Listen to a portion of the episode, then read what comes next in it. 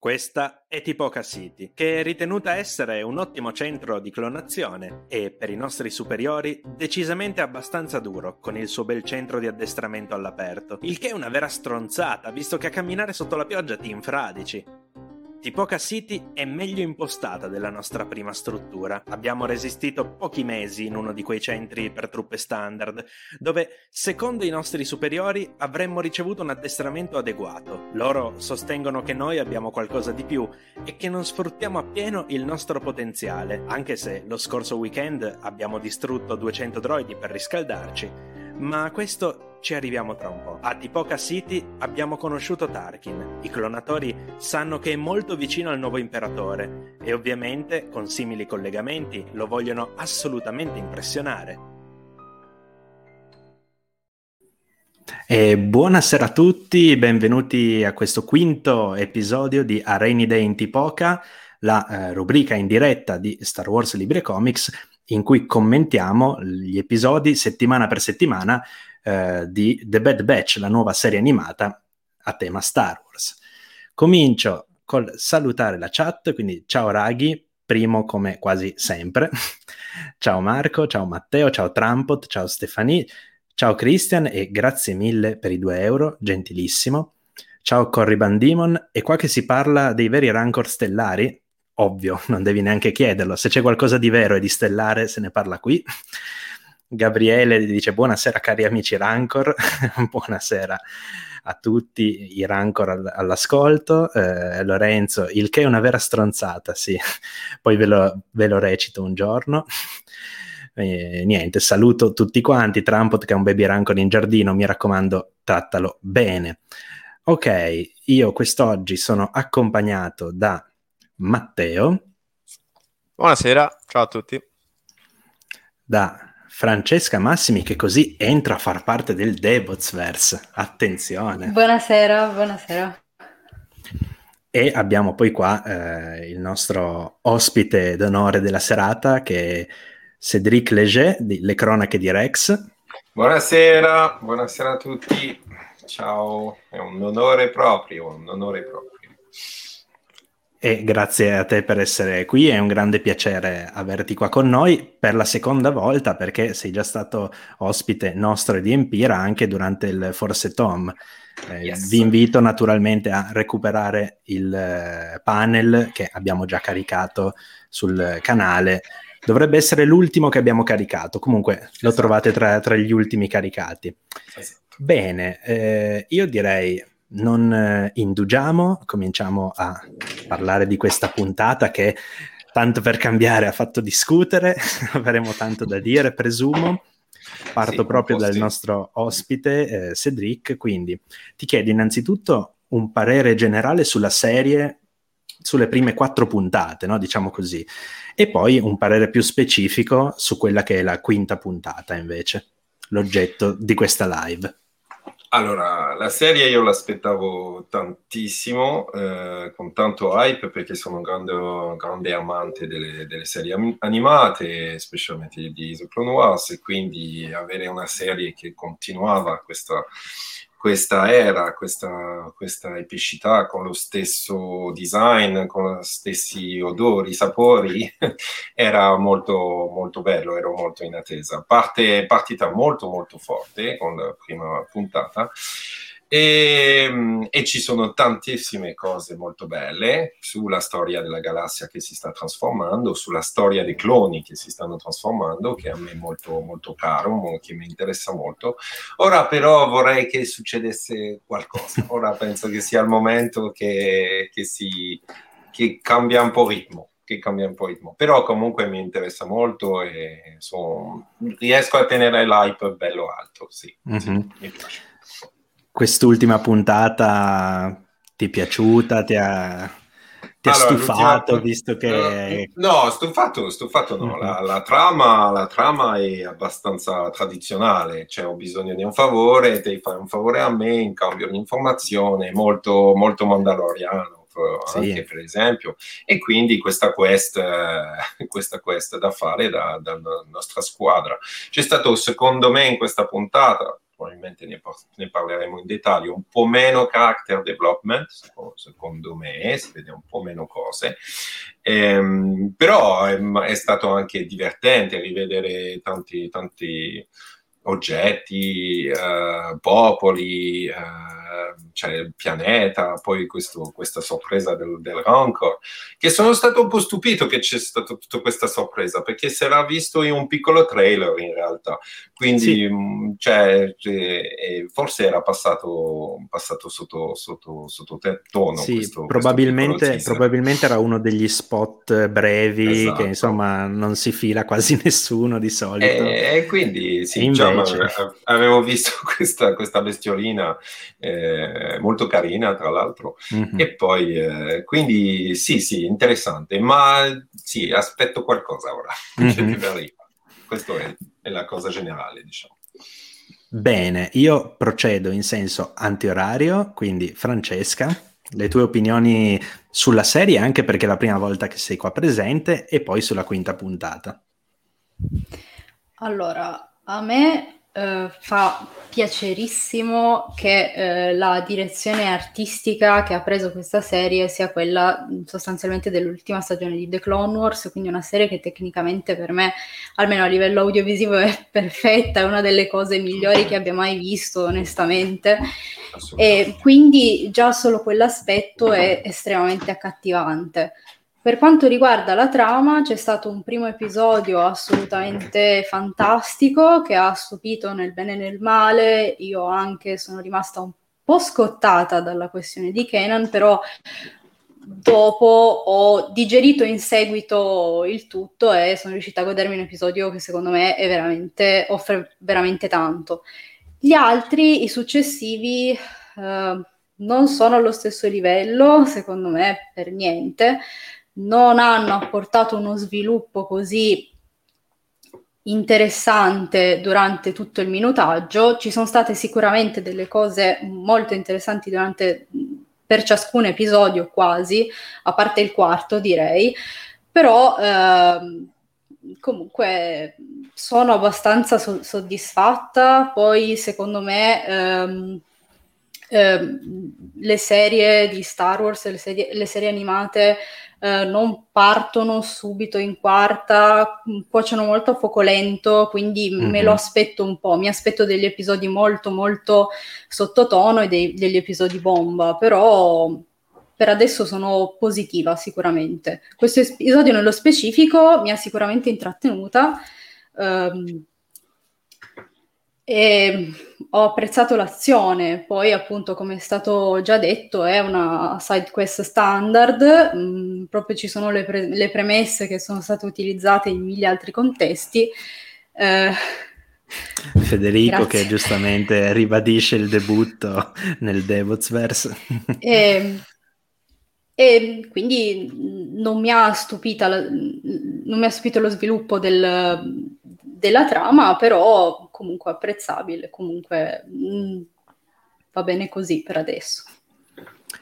Perfetto, passo naturalmente la parola a Matteo a questo punto. Sì, allora io concordo con quanto è stato detto finora.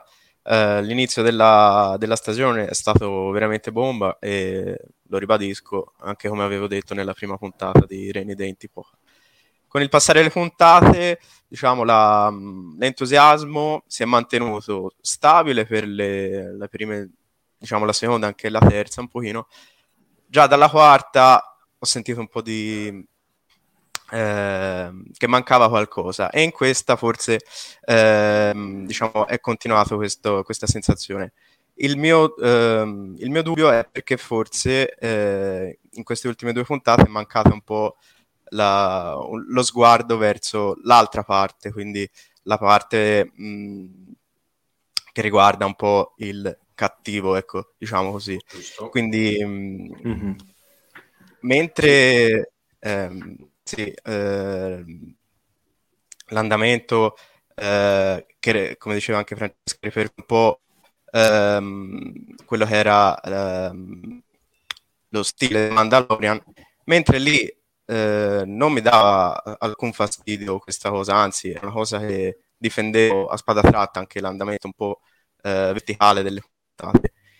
in The Bad Batch un po' lo sto soffrendo, non so spiegare forse la differenza tra uh, serie live action e, e, animata, forse non lo so. Però uh, detto questo, la, l'entusiasmo continua a esserci, anche perché, come dicevo, proprio per il fatto che nelle ultime due puntate non, non si è visto, diciamo, eh, ciccia dal punto di vista dell'impero, mi aspetto che durante magari eh, ci facciano vedere anche un approfondimento anche più su quel punto di vista. Nella mm-hmm. puntata specifica direi che mi ha intrattenuto, però ecco, spero in qualcosa un po' più dal contenuto un po' più forte dalle prossime. Mm-hmm. Nel frattempo avevamo un Nexo in sottofondo, eh, come nella seconda puntata naturalmente, in cui c'era Rebecca, Rebecca che dice abbiamo già commentato il fatto che Luke abbia commesso violenza di genere nei confronti del Rancor di Jabba o continuiamo a far finta di nulla? Ci arriviamo più tardi, ci arriviamo più tardi, non tanto alla violenza di genere ma al punto del, alla questione Rancor, ma ci arriveremo più tardi. Ovviamente essendo la questione che tiene banco, la commenteremo per ultima. Eh, mi spiace, ma nel mondo dell'intrattenimento funziona così e quindi eh, anche io mi adeguo. Mi adeguo. Al, esatto, il finale di puntata, esatto. Allora, per quanto mi riguarda, devo dire che eh, effettivamente chi ha già seguito lo scorso episodio, se non l'avete eh, seguito andatevelo a recuperare. Comunque chi ha seguito lo scorso episodio saprà che ero un pochettino affaticato ecco, da, da, da questa assenza di eh, grossi avvenimenti, grossi eventi, no? che la trama orizzontale fosse andata avanti pochissimo e il quarto episodio mi aveva un pochettino, pur essendomi piaciuto come episodio singolo, però alla luce del secondo e del terzo, anche il quarto consecutivamente così mi avevano dato qualche problemino, perché li ritenevo un po' troppo simili tra loro. Um, ritenevo che appunto non ci fosse un grosso obiettivo e effettivamente il problema più grande che avevamo fino a questo momento e che abbiamo avuto anche nella quinta puntata è stato che mancasse un vero e proprio una vera e propria meta per la Bad Batch. Esatto. Sì, sì. Perché eh, sostanzialmente, ok, sono in fuga dall'impero. Stop. Che era un po' anche ciò che capitava nella prima stagione di The Mandalorian Mm-hmm. Mando è, è, all'epoca ancora il bambino in fuga da, dall'impero, dai cacciatori di taglie e finiva lì. Stessa cosa.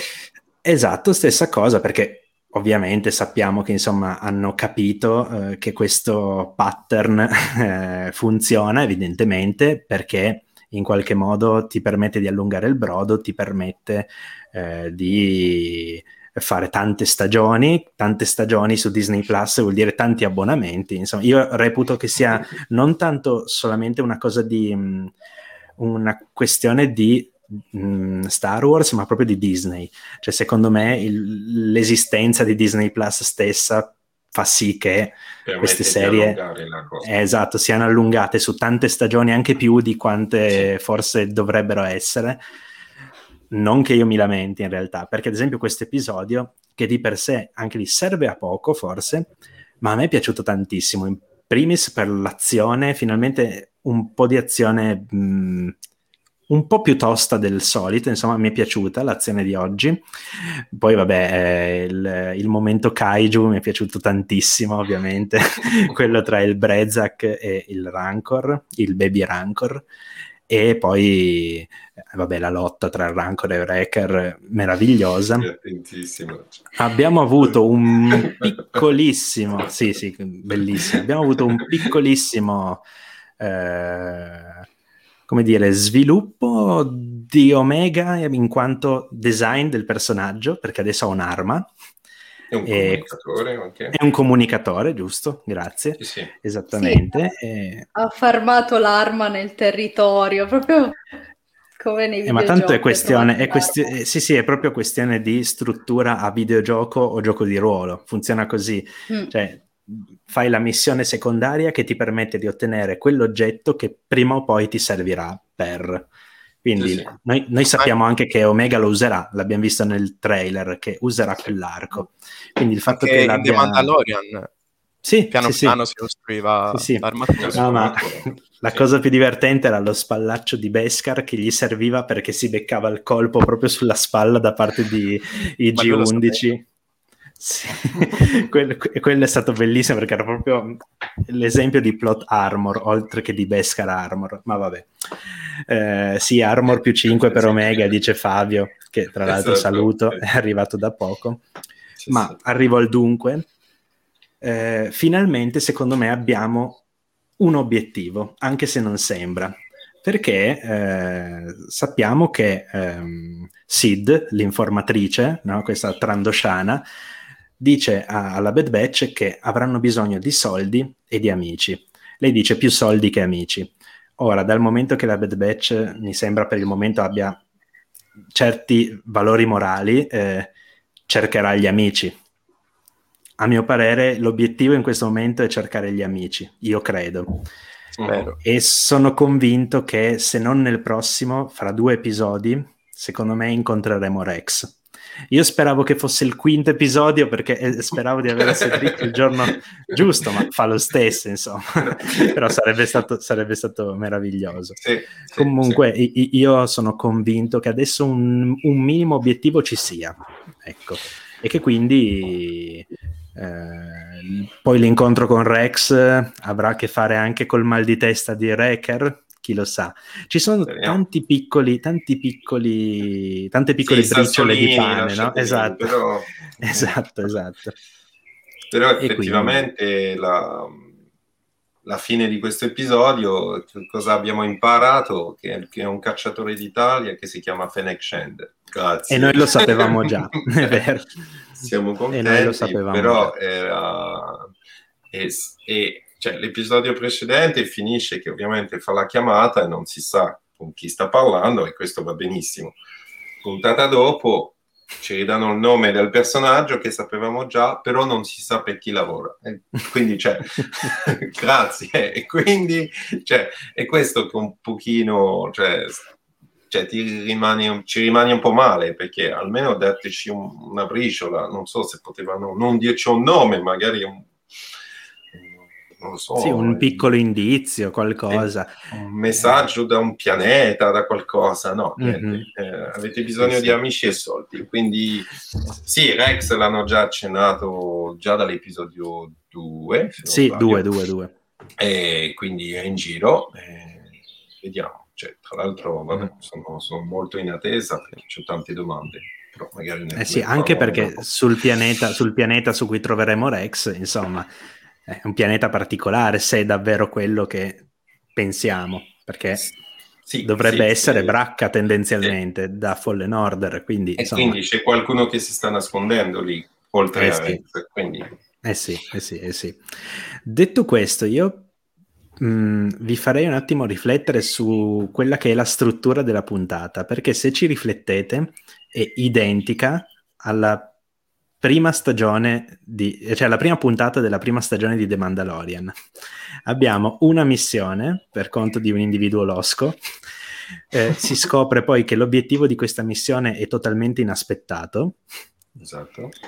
E eh, dopodiché niente, si, cioè, si, si, parla di un incarico diretto, no? senza informazioni, codici a catena, eccetera. A me ha colpito un po' eh, rendermi conto che effettivamente era una puntata che abbiamo già visto. Matteo è uscito ed è rientrato. Cosa succede?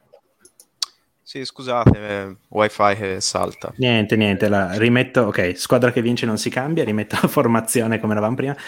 Eh, a me ha stupito, eh, però devo dire, alla fine la prima puntata della prima stagione di The Mandalorian è forse una delle migliori, quindi secondo me ha funzionato tutto sommato la struttura anche riadattandola in, in live action, eh sì, in anima- da live action ad animata.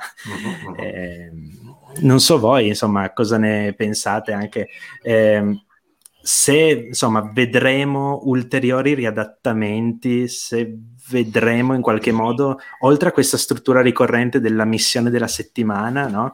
se vedremo proprio delle puntate, perché questa riproposta pari pari con qualche adattamento, ma non so, la struttura di questa serie, co- cosa, che pensieri vi dà? Um, sì, se posso prego, prego. io. Eh, ci sono già, non, non, c'è solo questo, cioè c'è stato l'episodio dove uh, Hunter ha provato a lasciare uh, Omega una famiglia, che è esattamente un po' la stessa cosa nell'episodio di Ahsoka. Uh, o anche quello va, di Sorgan va più... Sì, sì, sì, esatto, nella, nella, nella foresta, sì, sì. che poi sì, quello si trasforma in una quest, anche questo, quindi cioè, la struttura è questa. Sì, no, è vero, cerca un pianeta, trova un posto carino, dimenticato da tutti e vuole lasciare il bambino. Sì, meglio questa che quella di Asuka, giusto, giusto.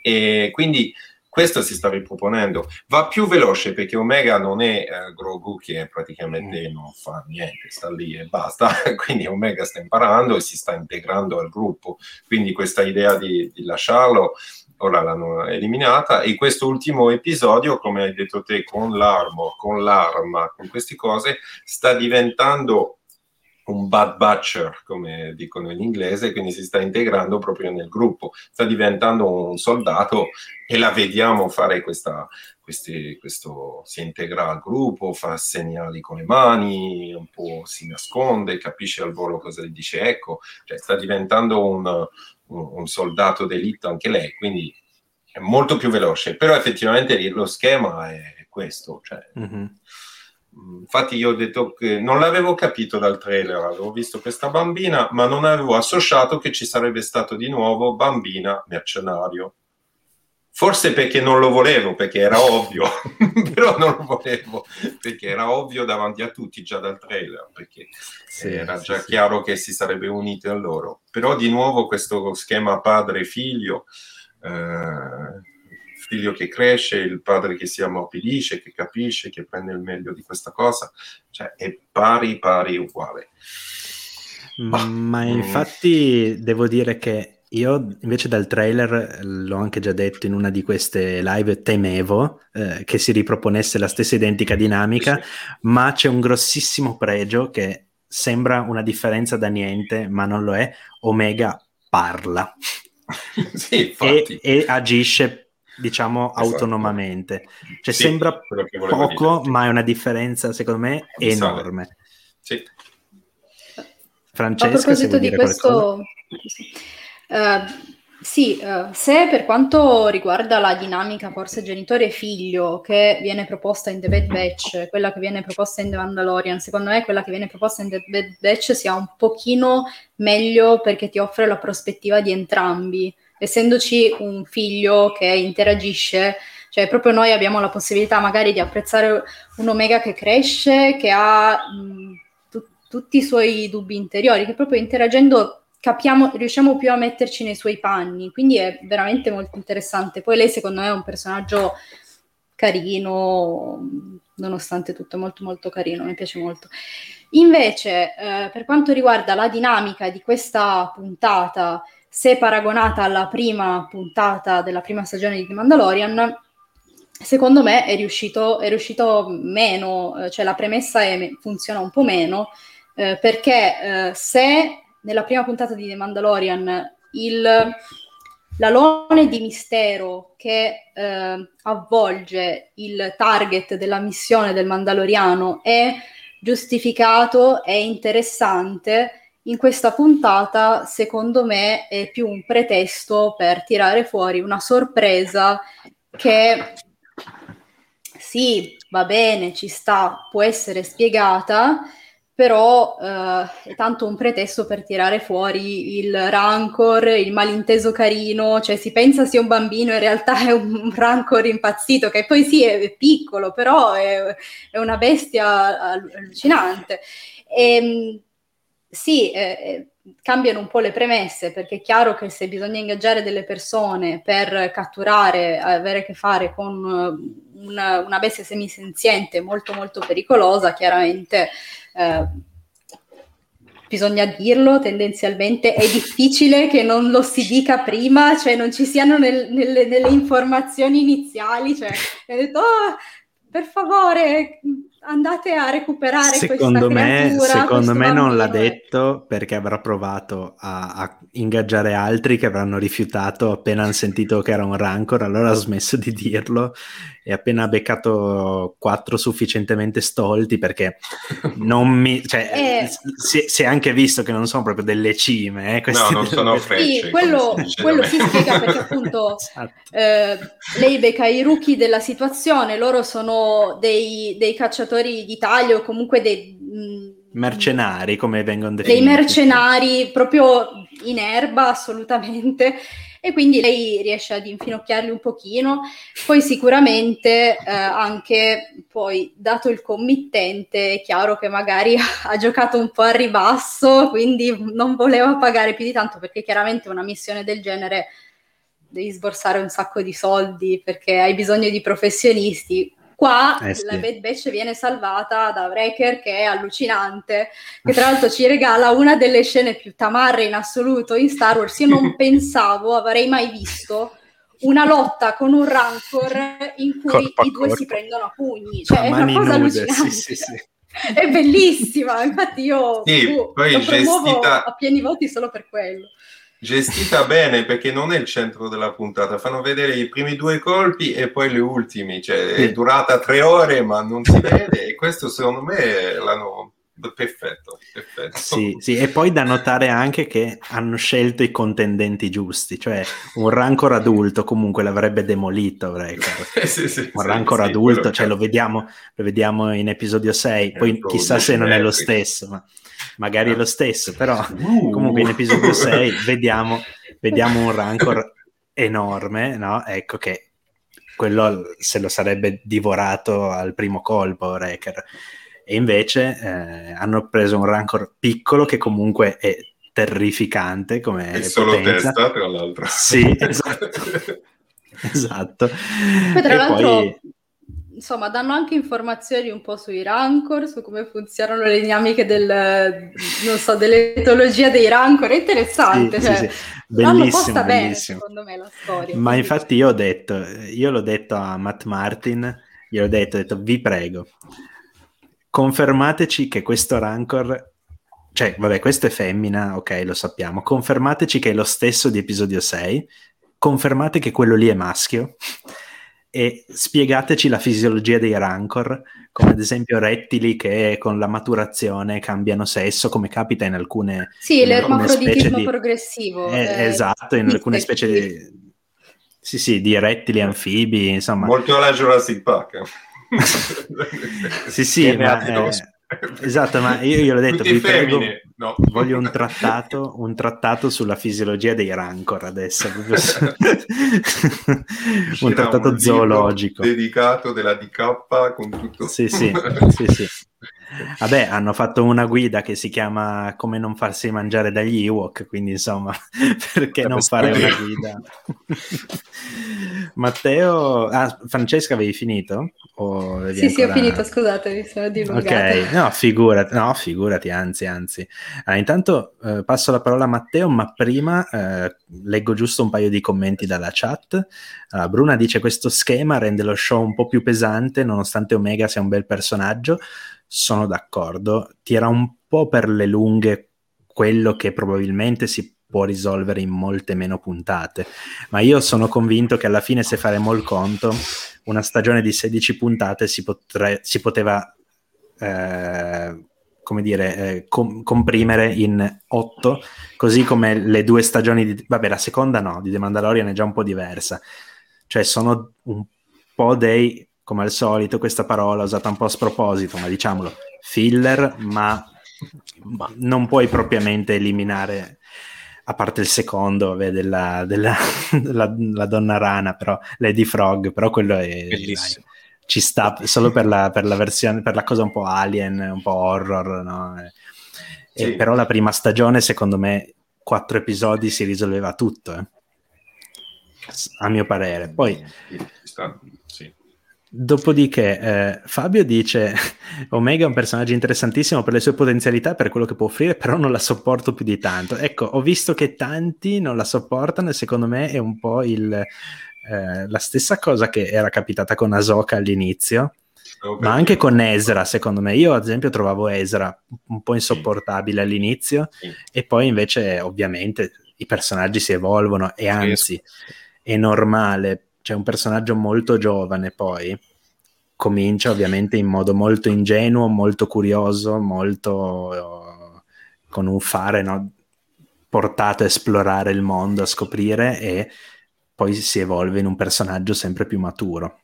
Ma poi poverino, una bambina che è cresciuta in provetta e poi è cresciuta in un ambiente cioè, si, si, emoziona per la terra questa, questa bambinetta. Cioè, sì, eh, per me mi ha fatto una, una tenerezza allucinante stata una scena bellissima. Sì. Però sì. Omega eh, non è, mh, mm, cioè, è ingenua perché non conosce, però impara sì. estremamente veloce. Eh? Sì. Eh, per esempio, questo scontro... ci torniamo, ci torniamo tra eh. poco, però. Eh, sì, perché magari è legato a qualcos'altro, esatto. però ehm, è una grossa differenza. Per esempio, Ezra era io sono tutto io, sono cresciuto da solo, non ho bisogno di voi, non ho bisogno di nessuno.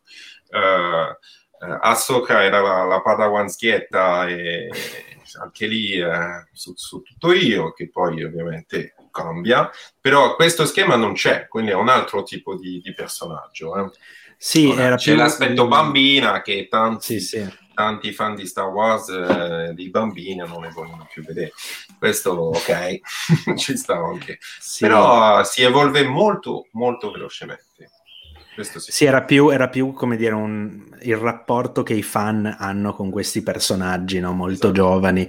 Eh, però appunto lascio la parola a Matteo adesso che l'ho fatto oh, attendere vabbè. fin troppo.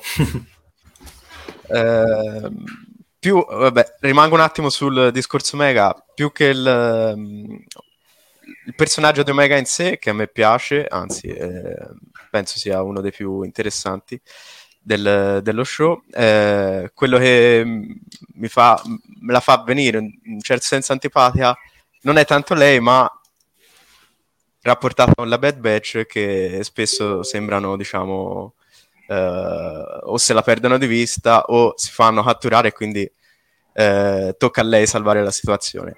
Quindi secondo me non è tanto lei che diciamo la, la, diviene antipatica, la situazione che, che, si crea che la costringe magari a salvare la situazione lei o eh, quindi magari anche se è una bambina eh, che salva gli adulti quindi per alcuni può sembrare un po' eh, com- esagerato come situazione però ecco come personaggio in sé a me piace, piace Omega e tornando invece allo schema diciamo delle puntate eh, delle, sì, delle puntate viste finora io più che altro spero, eh, come dicevo anche prima, che si vada un po' più sul sodo e ehm, agganciandomi un attimo alla fine della puntata in cui, come dicevi anche te Giovanni, ehm, la Trandosciana eh, li mette davanti alla, alla verità, ovvero che gli servono soldi e amici,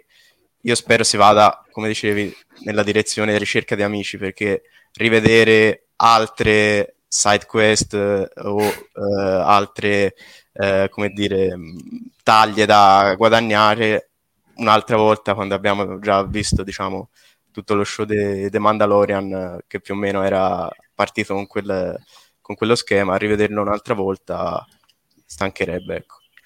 Mm-hmm. Però appunto si vada verso ricerca di Rex o comunque di, di altri personaggi piuttosto che sì, ricercare sì. soldi. An- anche perché, diciamo, mh, mm, Hunter dice ci penseremo, io spero non ci pensi. Ecco.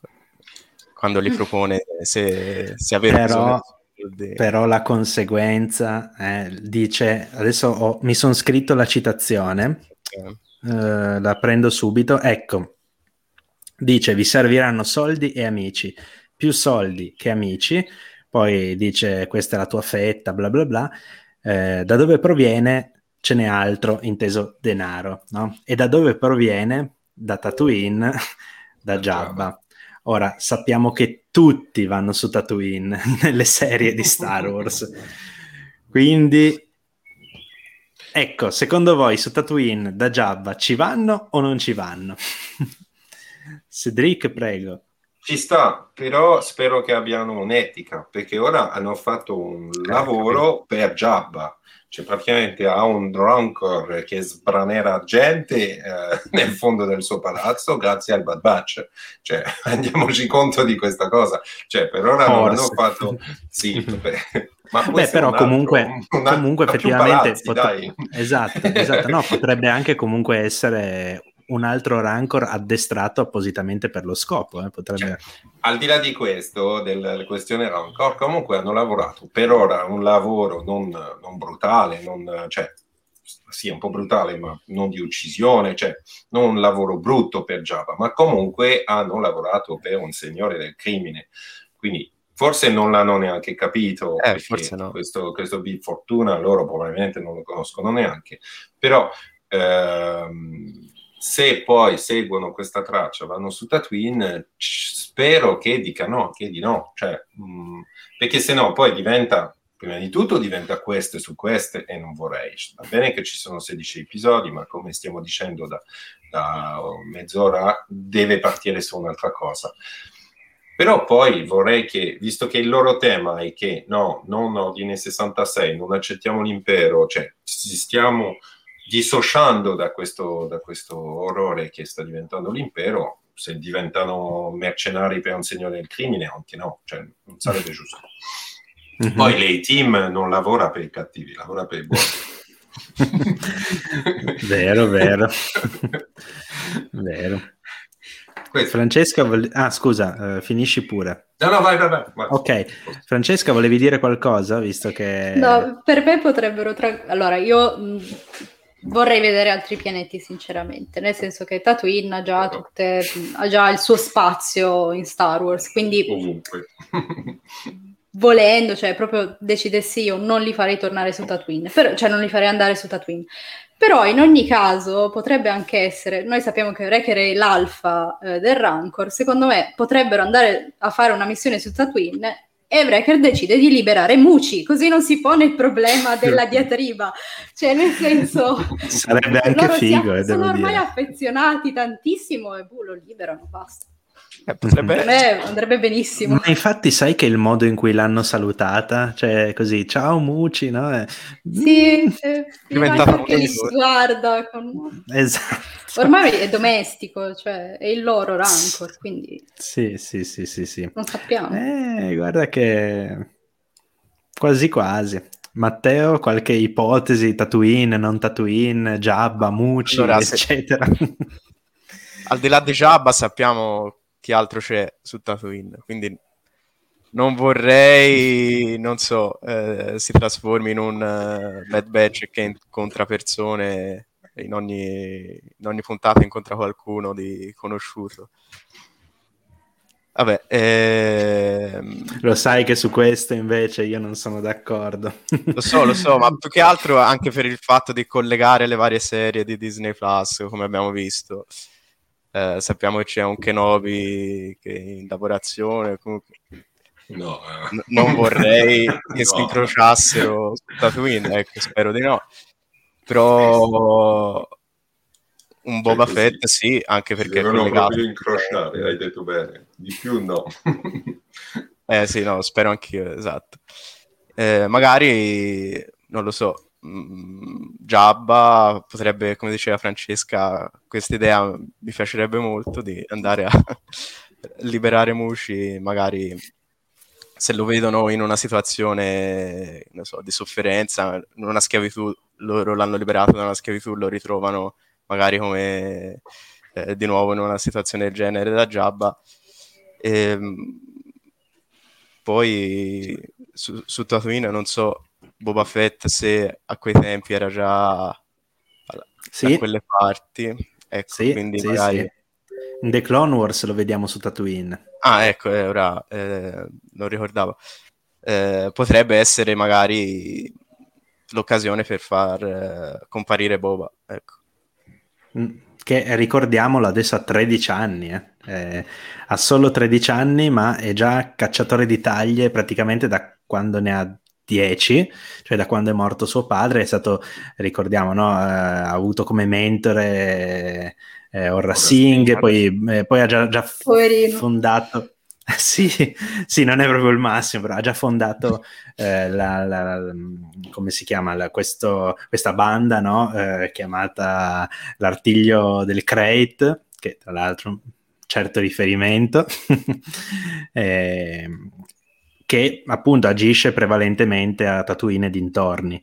Quindi devo dire che non mi dispiacerebbe Beh. qualora la Bad Batch arrivasse su Tatooine, vedere Boba e vi dico adesso un momento teoria, mi è proprio l'illuminazione venuta ora, pensate se la Bad Batch per qualche motivo eh, ottenesse l'aiuto di Boba Fett per scoprire no, chi ha soldato Fennec e Boba e Fennec si incontrassero in quell'occasione. a me non eh, dispiacerebbe, devo dire, a me non dispiacerebbe. Sì, perché poi sapendo di alcune indiscrezioni su Fennec e Boba, comunque sarebbe curioso creare una backstory un po' più ricca tra questi due personaggi. Mm-hmm. Quindi... Sì, sì, sì. Mi fa ridere il commento di Alessandro, magari incrociano solo un signore di nome Ben.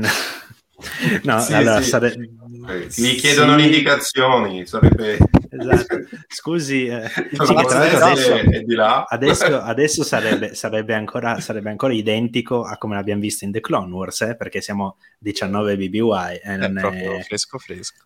Sì, sì. Raghi dice per retconnare War of the Bounty Hunters prima che esca. No, vabbè, ma... vabbè, no, perché c'è questo, questo rumor secondo cui eh, non, io non lo so perché ho letto solo l'alfa, ma non ho colto riferimenti. Si pare che ci possa essere Fennec in, in uno dei numeri o in più numeri, che non mi stupirebbe, nel senso che ci sono 30 e passa numeri di questo mega evento, non mi stupirebbe che nella guerra dei cacciatori di taglie prendesse parte anche appunto eh, Fennec, certo. Eh, mi scusi per il palazzo di Jabba, esatto. e vedi che si gira Obi-Wan. Seconda a destra. sì, sì, Obi-Wan, ah, guardi, oltre il mare delle dune. sì, sì, no, sarebbe, sarebbe, effettivamente, secondo me, molto, molto... Allora, vabbè, Tatooine, Tatooine lo pronostico. Bene, è divertente. Sì sì. sì, sì, sì, ma infatti lo vorrei molto scanzonato, ecco. Eh, allora, chiudo la parentesi, eh, guerra di cacciatori di taglie, no, Fennec non è uno dei quattro one shot, che adesso non mi ricordo tutti e quattro, ma uno è Jabba, uno forse i G88. Eh, sì, però non, non, non ne sono sicuro. Poi c'è Zucus, e adesso no, no, però Fennec sono sicuro, li hanno già annunciati no, i quattro one shot e non c'è Fennec tra i quattro. Però comunque ci sono più di 30 numeri, cioè anche una comparsa volendo la potrebbe fare, ma anche più di una comparsa, ah. ripeto, tutti i cacciatori d'Italia. Ma in ogni caso insomma... anche l'incontro fra, ben, tra Fennec e Boba è particolare, perché lui è andato un po', cioè ha, ha salvato un personaggio che ha un, una storia, che ha tutta una, Lo doveva già tutta incontrare. adesso sappiamo. Quindi secondo me conviene creare una, una storia de- dei precedenti. Sarebbe ah, grazie, grazie Raghi che oltre a Bush, esatto, eh, il presidente americano che salutiamo ci segue sempre. No, vabbè, a parte questa battuta idiota, e eh, ovviamente il cacciatore di taglie a cui Leia ruba eh, l'armatura quando va da Jabba in episodio 6, per chi non lo sapesse. Esatto, esatto, che se non sbaglio è un ubese, qualcosa del genere, la, la specie dovrebbe essere qualcosa del genere. E, ehm, allora, intanto nel frattempo giustamente mi sono dimenticato ciò che volevo dire. Eh, ah no, ecco, eh, ricordiamoci che in The Mandalorian Fennec aveva già un incontro con un, un, contatto che non sappiamo chi fosse, ma io sono sicuro che fosse Boba Fett ed era a Mos Espa. Eh, io sono convintissimo che fosse Boba Fett e che quindi si conoscessero già. Mm. E sarebbe bello appunto vedere il loro incontro. Noi sappiamo uh, che mh, la vedremo di nuovo, Fennec, nella serie, la sappiamo già perché ci sono delle scene del trailer che non sono ancora comparse, molto semplicemente. Sì, sì. E quindi, sì, tra l'altro sono Potrebbero... convinto anche...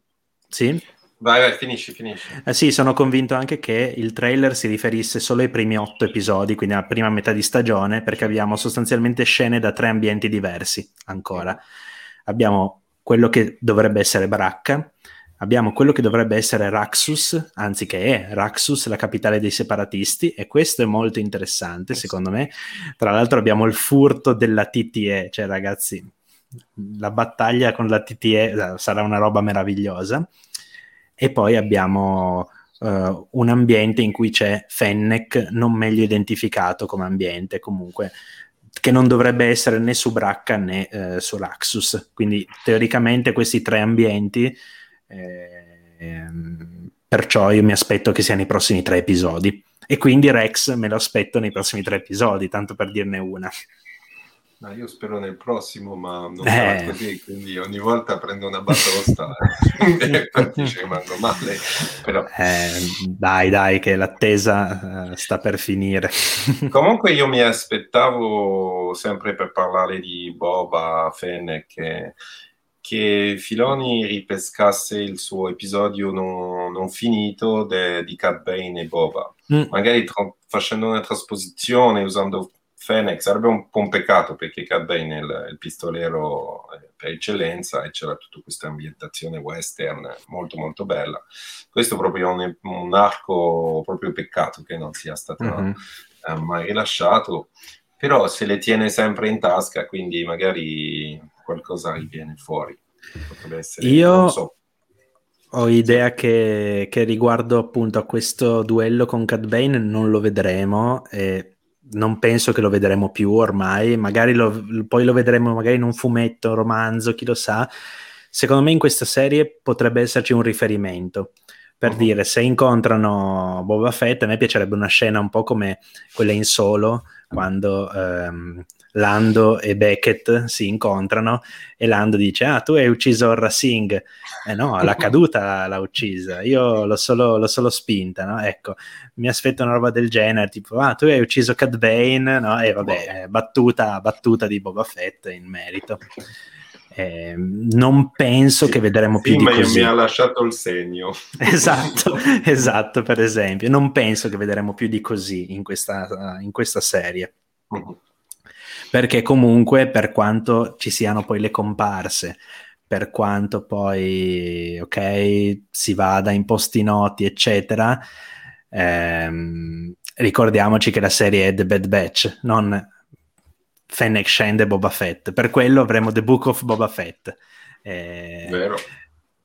Devo dire che ci sono rimasto male anche io per Orra Singh, però Anch'io. è ancora viva. Potremmo incontrare anche lei adesso. Eh? Su, su, Tatooine, se ci fosse appunto l'artiglio del, del crate, eh, potremmo, potremmo, incontrarla.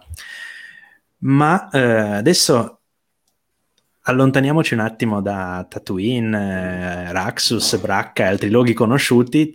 Torniamo su Ord Mantell. Tra l'altro mi è dispiaciuto un sacco che cioè io speravo quando si è parlato, ah, qua questo è un lavoro da cacciatori d'Italia, tipo dice io ne conosco parecchi, no? Speravo tanto che venisse nominato, si vedesse Score, che è il cacciatore d'Italia che Han Solo incontra Sword Mantel nel Legends uh-huh, uh-huh, e che è stato ri- recentemente ricanonizzato tra virgolette perché essendo una storia umoristica non è propriamente canonica, è più una parodia, però in, nell'ultimo racconto di From a Certain Point of View, The Empire Strikes Back, quindi la raccolta di 40 racconti dedicati ai 40 anni, no? De, l'impero colpisce ancora. Nell'ultimo racconto ci sono i Will che stanno scrivendo le cronache dei Will e in particolare stanno scrivendo episodio 5, la cronaca di episodio 5, stanno scrivendo il crawl no?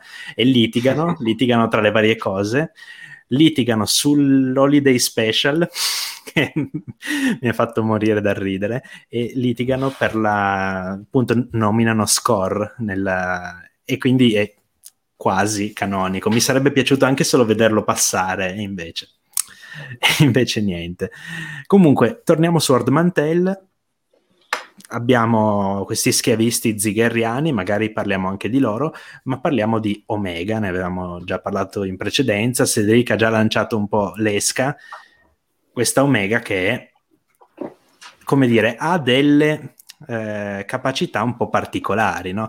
È molto sveglia, è molto agile, ne abbiamo visto negli episodi precedenti, sa sparare senza, mer- senza aver mai imbracciato un blaster, sa fare un sacco di cose. Quindi la domanda ovviamente è: è sensibile alla forza oppure no? O è solo un clone potenziato e allora ha le capacità innate da clone?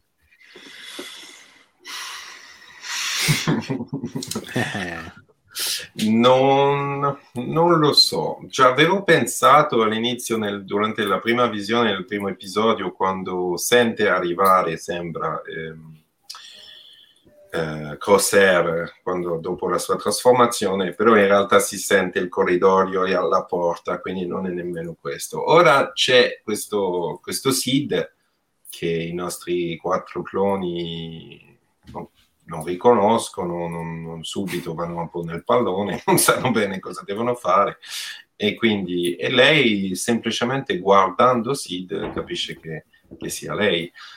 Uh, l'ho guardato due volte, tre volte per capire, perché pi- prima pianota su, su, su, una console, cioè mh, non c'è niente che ci indica, o almeno non ho percepito io, certo la forza, ma non ho percepito niente che mi disse come ha fatto a capirlo? Mm, non so cosa ne pensate, perché per, per me è stata la, la, scena più vicino a una, a una, potenziale manifestazione della forza finora nella serie. Mm-hmm. Il resto sono capacità molto legate a probabilmente le sue anomalie, eh, quindi dal mio punto di vista. Però mh, mm, vorrei debatterne con voi, sinceramente. Gabriele chiede intuito e io ti correggo, presentimento. Eh, ma eh, posso, posso, dire sì, qualcosa prego. Vai, vai, vai, eh, allora, io guardando l'episodio eh, mi sono accorta che effettivamente, anzi eh, me l'ha detto un amico, eh, che ad un certo punto effettivamente si vede sullo sfondo, non è inquadrata Sid, però si vede che alla menzione della parola Jedi fa un, un'espressione un po' diversa, no? un, po', un po' che può far intuire che alla fine c'entri qualcosa con i Jedi lei stessa. Però è mh, particolare, cioè è un'intuizione molto molto specifica. Eh, sicuramente Omega, se ha le abilità di tutti i cloni, avrà anche le abilità di Tech, quindi sicuramente deve essere molto molto intelligente e può essere sia per quello, eh. però a me, mh, cioè ci sono state più occasioni in cui Omega ha dimostrato delle abilità proprio al limite, potrebbe essere che lei effettivamente è un clone molto molto potenziato, perché sicuramente il connubio di, di tutte queste abilità tutte insieme è una cosa spaventosa, però è in quello devo dire che secondo me sono uh, stati bravi, almeno nella, eh, nella, costruzione della serie, a cercare di mantenere il dubbio fino a questo punto. Perché effettivamente se si ripensa a tutte le occasioni in cui lei ha avuto delle intuizioni, dei presentimenti o comunque ha fatto l'azione giusta al momento giusto o l'ha, fatta, l'ha eseguita splendidamente, nonostante non abbia un allenamento particolare, e, ehm, si può giustificare il tutto con l'abilità da clone potenziato? Sì, però è un po' troppo a questo punto, secondo me. Quindi rimane il dubbio. Secondo me potrebbe essere tranquillamente eh, sensibile alla forza, spero solo non faccia cose troppo eclatanti, se lo è, subito. Spero alcune cose avevo insomma tirato fuori delle, delle, ipotesi anche un po' bizzarre sulle possibili abilità di Omega, eh, spero non, uh, non, siano eclatanti.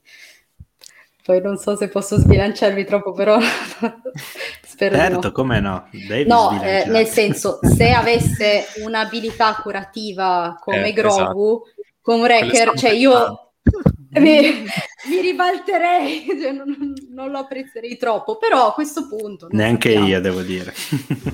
Allora diventa veramente tutto uguale. Cioè... Eh sì, eh, anche perché no. se... Ehm, allora, un momento che il mio computer è impazzito, ok? Eh, no, mi era partito Siri, adesso partirà di nuovo. Comunque, eh, perché ho detto eh sì, vabbè.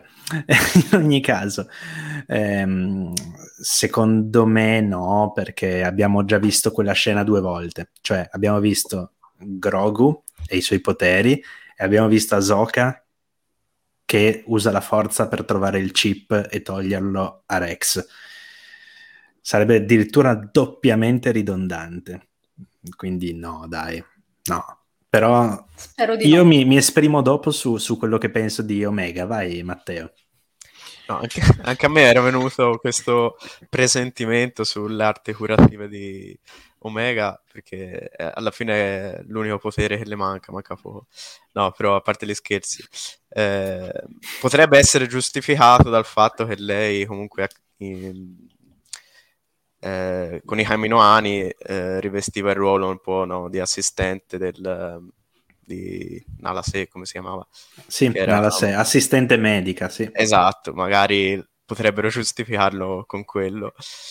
E, però tornando un po' alla manifestazione della forza in Omega, se era una cosa che nel primo episodio mi ci aveva fatto molto pensare, soprattutto quando, eh, oltre vabbè, a abilità innate con, con, con le armi oppure eh, soprattutto quando lei parlava con, con Crosshair che ehm, lo, cercava di rassicurarlo dicendo non è colpa tua come se sapesse già non so qualcosa avesse una percezione superiore.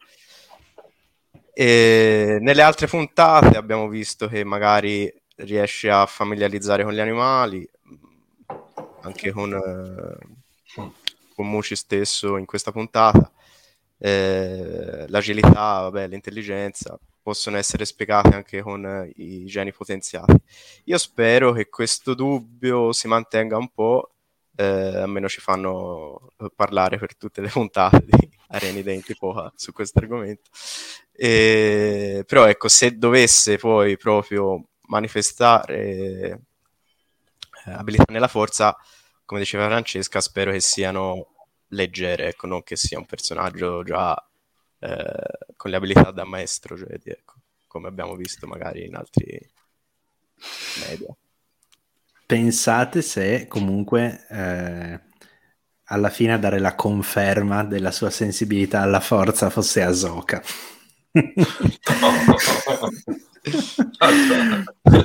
Vabbè, allora, a parte gli scherzi, io mi auguro, ma sono anche sufficientemente convinto, sì, che questo non accadrà. Cioè, non che non, non, verrà confermato, secondo me verrà confermato, perché secondo me, eh, secondo ah, me appunto, eh, Omega è sensibile, è. è sensibile alla forza, ma secondo me non, come dire, i cloni sì, lo scopriranno, loro hanno già visto i Jedi, non avranno bisogno di qualcun altro a confermarglielo, perché Mando invece non aveva mai visto un Jedi, Vero. addirittura c'è la citazione, i canti di epoche antiche narrano di battaglie tra Mandalore il Grande e un ordine di stregoni chiamati Jedi, ecco, che utilizzavano simili poteri, tra l'altro, completiamo la citazione. e grazie, dalla regia mi arriva una bottiglia d'acqua perché sto perdendo la voce. E detto questo, eh, non penso appunto che loro abbiano bisogno di conferme, quindi qualora mh, mm, Omega mostrasse i suoi poteri, dovrebbero capire abbastanza subito di cosa si tratta, si stupirebbero probabilmente e mi viene in mente ora. E se Wrecker attiva... Esatto, se gli partisse il chip nel momento in cui Omega dimostra i suoi poteri, sarebbe terribile, eh? sarebbe terribile. Sarebbe Forse anche un... Sì. Forse non necessariamente, non è detto che mi, non so se mi piacerebbe questa, però mi è venuto in mente ora e ho il dubbio che, questo non so se sarà legato ai suoi poteri Jedi, ma il fatto che anche in questa puntata bellissimo la, il, il, il, come, il, legame che si sta creando e che, ci, che sviluppano ogni pote, eh, puntata tra Wrecker e, e Omega, sì, quando Wrecker impazzirà, secondo me Omega ci va di mezzo. E questo farà molto male perché stanno proprio, proprio creando questo, questo fratello-sorella eh, più che padre e figlio lì, eh, questo, questa fratellanza molto molto mm-hmm. molto forte, molto bella, perché alla fine Wrecker è l'orso, un orso yogi buono, eh, che per la sua nipotina farebbe tutto, sembra un nonno con, la, con i nipoti. Eh, sì, questo sì, sarà un casino effettivamente se succede una cosa del genere.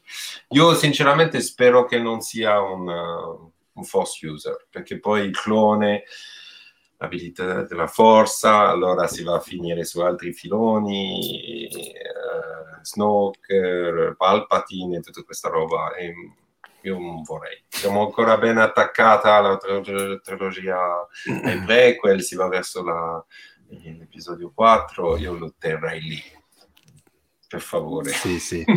tra, l'altro, eh, sì, sì, tra l'altro avete visto no, la teoria secondo cui Omega è un clone femmina di Palpatine perché avrebbe... sì, per i capelli e per la posa delle per mani.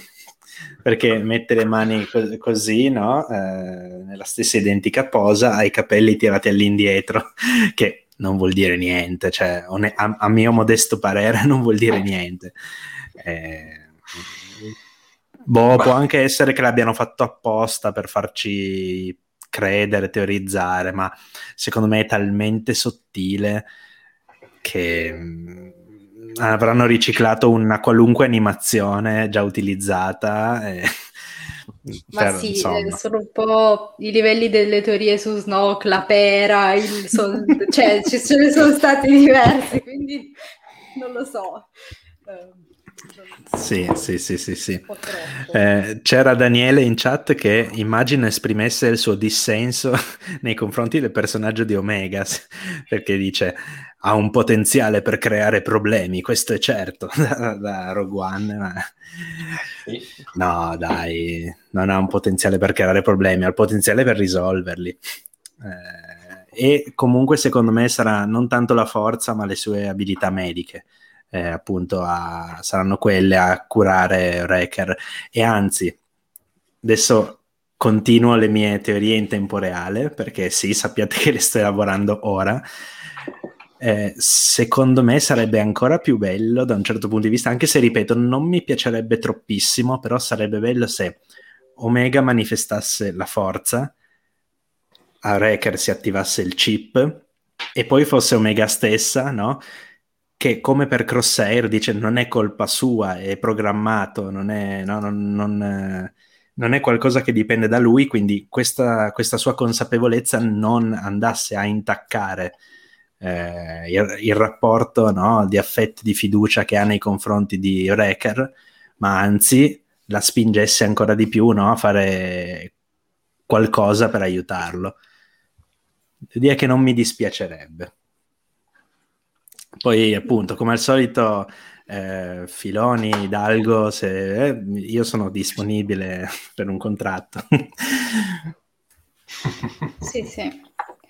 Beh, devo dire che però eh, il fatto che i caminoani siano riusciti a mh, creare un clone sensibile alla forza con successo eh, deve essere gestito in un certo modo perché mh, vediamo che poi dopo ci sono dei problemi con la stessa tecnologia, cioè non è una tecnologia uh, uh, scontata, potrebbe avere tutto a che fare con uh, quello che, succede, che succederà a Camino, lo scontro forse fra Caminoani e Imperiali, magari c'è una perdita di informazioni, c'è una distruzione di informazioni volontaria per cui voi ottenete Camino, ma noi cancelliamo un pochino di quella che è la nostra tecnologia, cioè magari c'è della tecnologia perduta, non lo sappiamo. Daniele, vabbè, Hidalgo su Deboz è troppo vecchio. Eh, sì, vabbè, è al di là della... avventato, sì, sì. Eh, vabbè, imp- imparerò la pazienza, ma al di là di questo, ehm, sulla tecnologia Camino Ana per clonare la forza ho due ipotesi anche qui. Eh, la prima è che sia una coincidenza, un caso, perché mh, noi sappiamo che la forza si, ma- si può manifestare in qualunque essere vivente potrebbe manifestarsi in un clone in modo totalmente casuale, o meglio, eh. apparentemente casuale seguendo il volere della forza. Poi sì, ci sono i... c'è la questione che la clonazione è non naturale, però eh, insomma... Eh, no. Più che altro per sì? questa ipotesi c'è il problema che i midi-chlorian sono una cosa molto molto tangibile sì. E i Caminoani arrivano a scrivere praticamente tutto dell'individuo dall'inizio. Quindi in teoria a quel punto però bisognerebbe tirare fuori una teoria fantascientifica un po' troppo specifica, cioè inizia ad essere quello che viene chiamato techno-wobble o comunque quel, quelle, quelle teorie fantascientifiche in cui si inizia ad andare troppo nel dettaglio sulla meccanica di una cosa scientifica che non è tanto vicina alla nostra, quindi si arrivano a creare dei tecnicismi che non vorrei mm-hmm. in questo caso. Non sono così convinta sia facilissima da gestire la questione della clonazione camino. Comunque, che devo dire, no, niente, devo dire è un po' quello che fa Timothy Zahn, eh?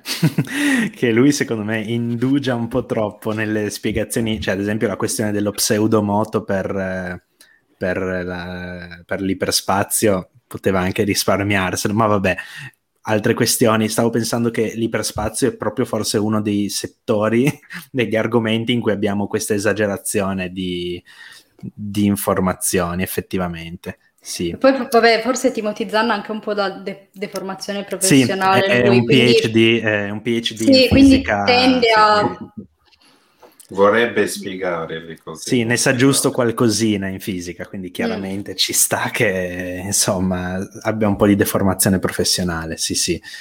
Eh, ma appunto un'idea era questa, quella... No, certo, Francesca, assolutamente con tanto amore per Timothy. Noi lo adoriamo, lo ringraziamo per averci fornito il personaggio di Throne, del grande ammiraglio Throne però se dobbiamo trovare un difetto, perché ha anche dei difetti, oh, se, secondo me ogni tanto esagera un po' con le spiegazioni tecnico-scientifiche.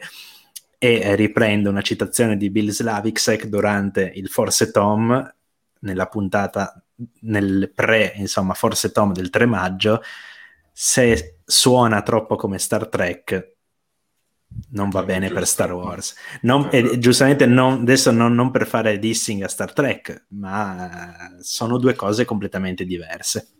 Proprio penso che su questo no, siamo eh, tutti d'accordo. Comunque la seconda ipotesi era che invece i Caminoani avessero imparato a clonare la forza, che in qualche modo, perché noi sappiamo che hanno questa ricerca del clone superiore, no? Eh, che in qualche modo stiano cercando di eh, creare questo clone superiore perché magari la tecnologia in qualche modo è instabile, hanno fatto vari esperimenti che non sono andati a buon fine, magari solo Omega è quella andata a buon fine, no? Stiano cercando di affinarla, ma poi che questa tecnologia in qualche modo venga sequestrata dall'imperatore che sappiamo ha molto interesse nella clonazione della forza. Ciao sì. Carmio e grazie per l'insulto. no, vabbè, molto amichevole come sempre. E, niente, lascio a voi, appunto, i Caminoani stanno cercando questo clone superiore, cioè stanno ricercando il modo per creare questo clone superiore. Omega c'entra qualcosa? Io non lo so, ho ancora qualche dubbio perché prima la lasciano andare, esatto. poi la devono ritrovare non lo so. Ma la so. lasciano andare, ora i nomi dei caminoani io non, non ci riesco, ma eh, la lasciano andare una persona. Penso che il primo ministro non ha capito mm. che l'ha lasciato. Eh, però era sempre, nella, era sempre nella sé che... No, è vero. Eh, Lamassu, che è il primo ministro, apparentemente non, non sa. Esatto. Sa che Però... è, è, scappata con Bad Batch, ma non sa che è stata esatto. salvata dalla sua creatrice probabilmente, perché se ho capito bene, eh, sì. eh, l'altra è la scienziata che, è, che parla del suo esperimento. Se il tuo esperimento funziona, possiamo andare nella nuova fase. Effettivamente, effettivamente questa è un'osservazione molto intelligente. Sì, e poi Nala 6 appunto l'ha lasciata scappare lei apparentemente, anzi apparentemente ha premuto, c'è scritto in Aurebesh override, quindi eh, la... sì, sì, sì, sì. sì, si vede benissimo. Eh. Sì, sì, esatto. E in qualche modo prob- probabilmente a questo punto la Masu la vuole recuperare, ma Nala 6 no? chi lo sa, è un po' complicato secondo me qua la faccenda. Non lo so perché allora l'ha salvato dall'impero, voleva farla andare via così l'impero non sa bene cos'è questa bambina, non ha capito che è un clone modificato. Se loro riescono a recuperarla dietro le quinte, potrebbero gestire la cosa meglio. Cioè, non, non lo so. In quel mm, momento mm, penso mm. che era la scelta migliore lasciarla andare con con uh, la, la Clone Force 99 che lei stima, cioè che sa che sono cloni bravi e che stanno cercando di aiutarla. Quindi, boh, mh, mm, non lo so, non lo so. Quindi secondo mm-hmm. voi uh, Fennec scende e um, assoldata da loro o che sembrerebbe la cosa più ovvia, più semplice o da qualcun altro? Scusa se mi permetto di fare una no, domanda, figurati, anzi, laccia, quindi... figurati, anzi, anzi. Eh, lascio la parola prima a Matteo e Francesca, poi rispondo anche io. Vai. Facciamo Vado stavolta io? prima Matteo, dai, sì. sì. Eh, penso anch'io, sì, che dietro eh, Phoenix Shand ci sia ci siano i Caminoani. È l'unica opzione, diciamo, che mi fa che mi sembra abbia più, più senso perché l'impero, sappiamo, non, non, ha, no, non, c'è, non è possibile sia dietro perché quando è parsa Phoenix Shand cioè puntava direttamente a Omega che uno non eh, sia Tarkin o comunque l'impero non, non, era a conoscenza che era appunto un clone modificato e due aveva i membri della Bad Batch lì a portata e non, non li calcola mentre sono mm-hmm. ricercate. Quindi, eh... E poi tre, l'impero assolderebbe solo un cacciatore, anzi una cacciatrice di taglie. Forse esatto. ne assolderebbe di più. Mm. Mm-hmm. Okay. Quindi o un qualcun altro ed esterno si era pensato lo stesso Boba, magari che c'era già un, uh, un background già formato, anche se lui è comunque un tredicenne con uh, Fennec Shand, però boh, Mm, io rimango sull'idea per ora che siano i Caminoani. Mm-hmm.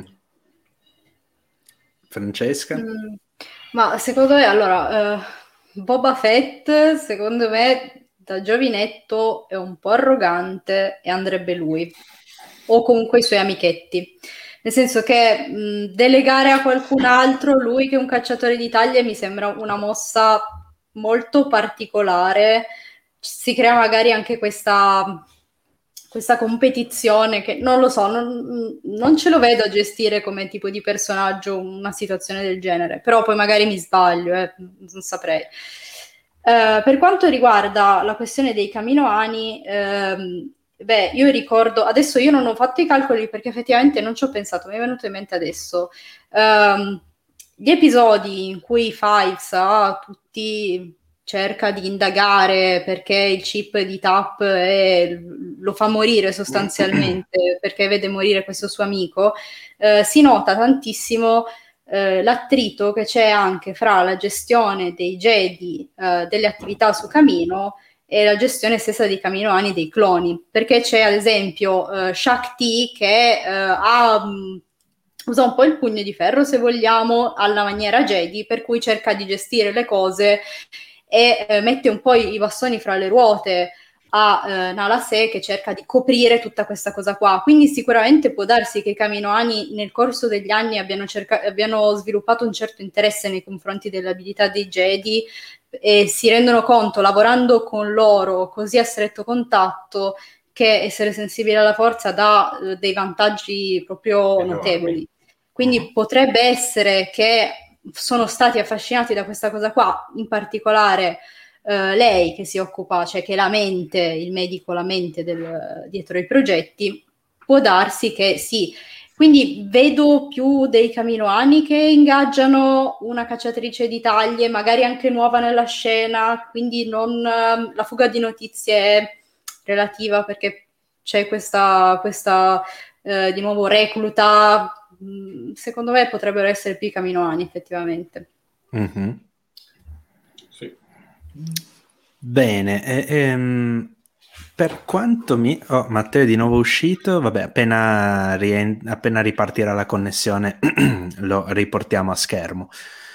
Allora, per quanto mi riguarda, nel frattempo attendo un secondo solo che Matteo mi dia l'ok se ci sono, se va tutto bene, se ci sono problemi.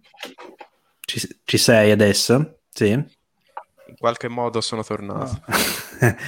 Chissà come Matteo è tornato.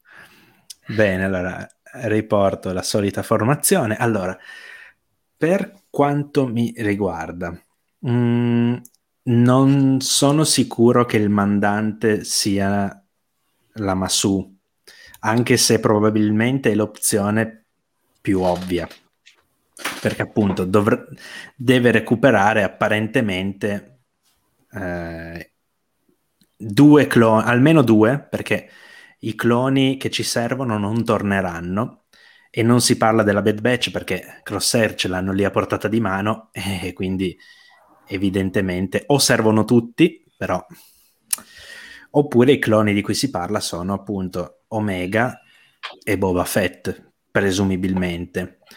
Omega comunque mi pare strano perché in qualche modo è pur sempre un clone modificato, potenziato, eccetera però eh, potrebbero comunque essere sulle sue tracce appunto per qualche sua caratteristica particolare e sappiamo a cosa ci riferiamo.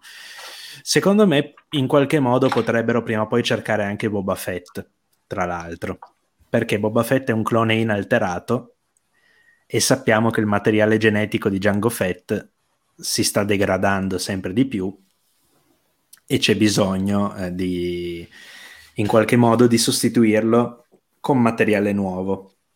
Eh, appunto, gli unici due motivi per cui io terrei eh, Omega nella lista dei papabili e che mm, cioè, l'unico motivo in realtà è che credo abbia la crescita, non abbia la crescita accelerata.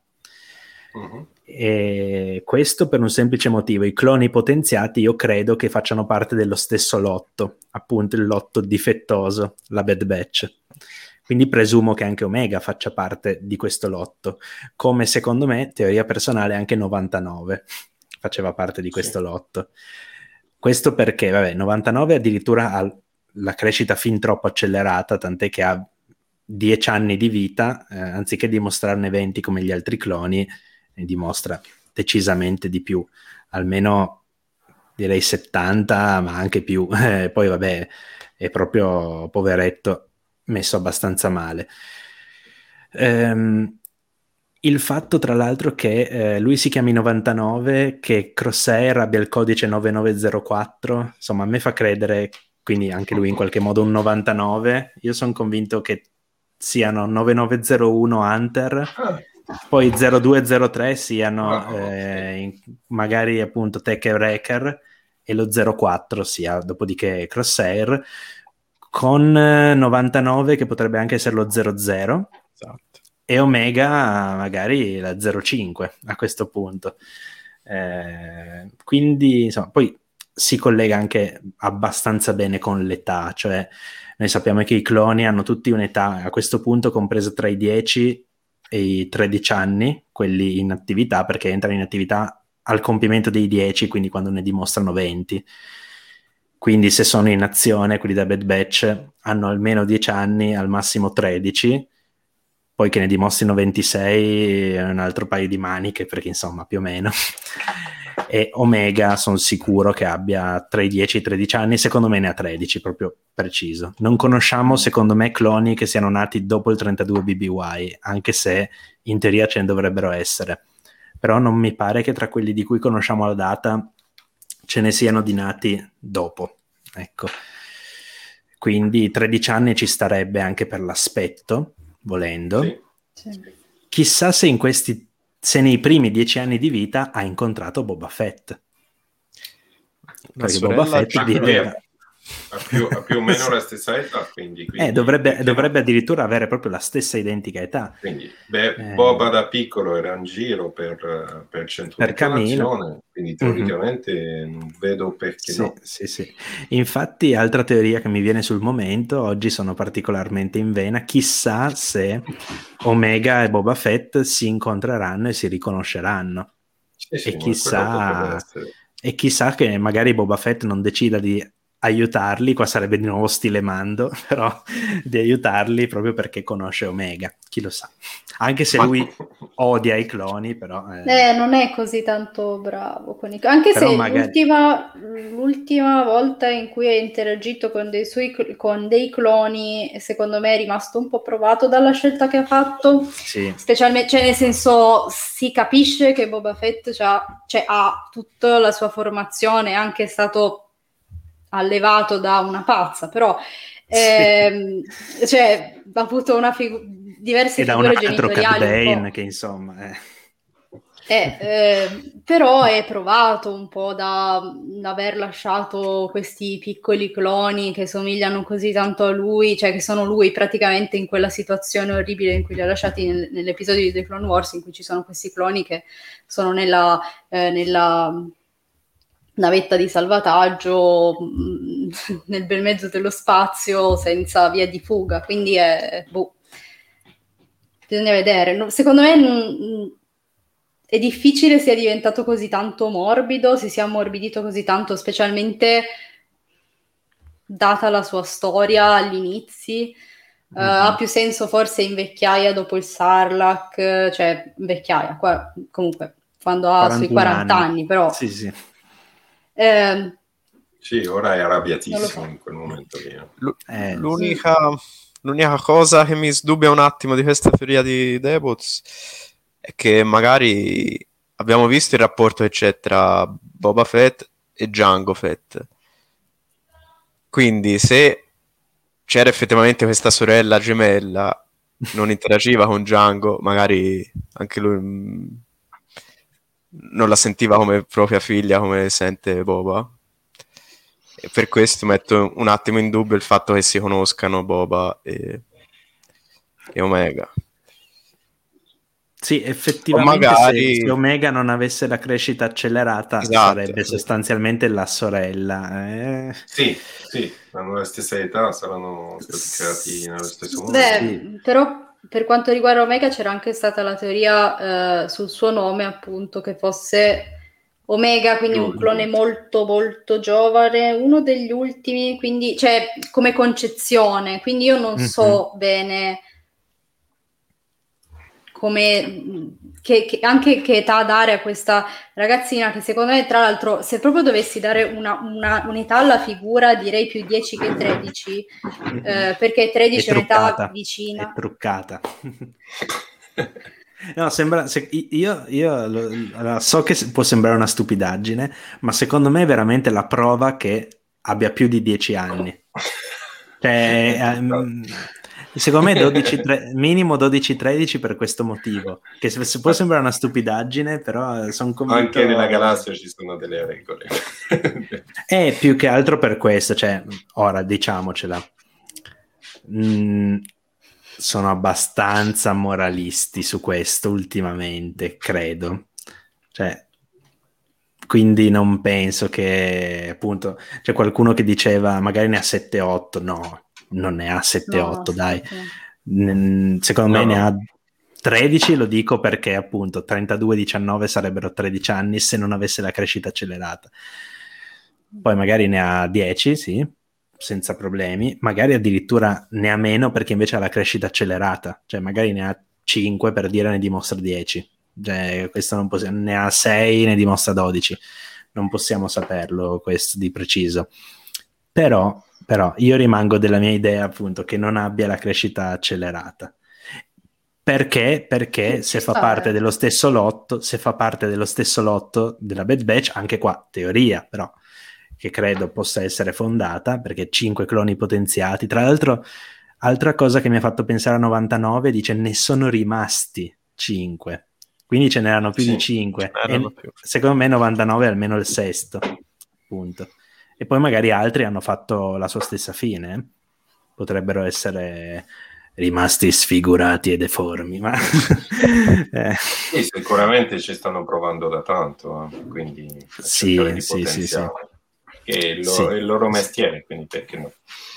Bello che comunque eh, le origini di Omega stanno sollevando più dubbi delle origini di Rey tra episodio 7 e episodio 8. Io mi ricordo in quei due anni cosa non era venuto fuori. Sì. e tra l'altro una cosa è venuto fuori anche Omega Kenobi, ragazzi. È venuto fuori anche Omega Kenobi. Cioè, Ma è anche qui, eh. anche qui lo dicevano anche in chat. Una goccia sì. di sangue di, di, di Dov'è? Allora, un momento che se lo recupero... C'è da qualche parte, recupero, sì eh sì, adesso... Eccolo qua. Eh... E se fosse un clone creato combinando i geni di Django e di Obi-Wan, magari quella volta su Camino sono riusciti a prelevargli un capello o qualcos'altro. no, non mi piace. Qualche cosa ha lasciato lì Obi-Wan. sì, quello sicuramente. Però, Però eh... personalmente non mi piace. Ma io, non so, eh, a me intriga molto anche dove va a finire questo personaggio, perché un personaggio così giovane, così potente in questa data storica, dove va a finire? Potrebbe anche andare a, nel primo ordine, cioè anche dopo. Cioè, eh, Finisce nelle teoria... regioni ignote. cioè, Siccome quindi... è bionda, oh, Capitan Phasm. Ah, sì, è stato detto anche questo. Ma... Eh, sì, cioè un, creare un personaggio del genere in questo momento, con questa potenzialità, a me subito... Ma dove va a finire questo personaggio? O muore? Ma, insomma. No. Mm, secondo me non ci faranno vedere una sua vera e propria fine, mm, cioè proprio ci daranno magari qualche indizio, tipo che si stabilirà, che ne so, adesso sparo la stupidaggine, ma la Bad Batch eh, si stabilisce, che ne so, insieme a Catlo Quain, adesso ne dico una, no, lì nella fattoria smettono di fare i soldati, smettono di, fanno, fanno, gli agricoltori, un po' come Thanos. La comune ecco. dei cloni esatto. disertori. esatto, esatto, e Omega è lì con loro, esatto, per dirne una, e, diven- assumono, altre identi- assumono altre identità, stupidaggine, però secondo me sarà una roba del genere, cioè che non... Eh, morire no, perché un personaggio così giovane anche lì non lo fanno no, morire.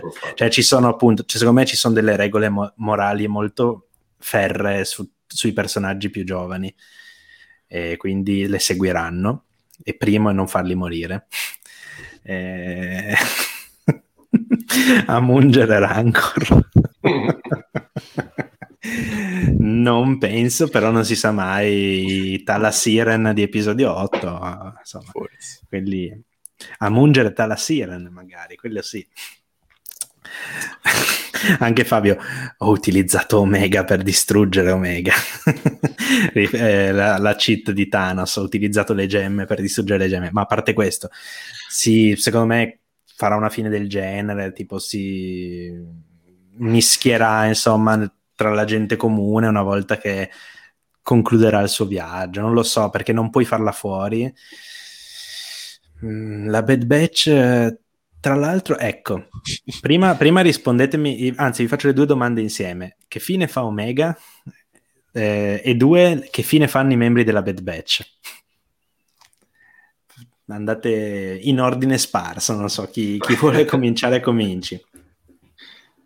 Ma vado io. Eh, Omega non lo so, sinceramente, perché era proprio la domanda che facevo prima, cioè che c'è tante, tante domande aperte secondo il suo percorso, lo capiremo con le sue potenzialità. Il Bad Batch, secondo me, eh, muore. Muore. Secondo prima me non, poi non, uno dopo non l'altro. subito, perché ci sono più stagioni, mi sembra di aver capito, ma ci sarà un po' lo schema, secondo me, di, di redenzione di, di, di Corsair che si sacrifica e poi uno per uno caderanno.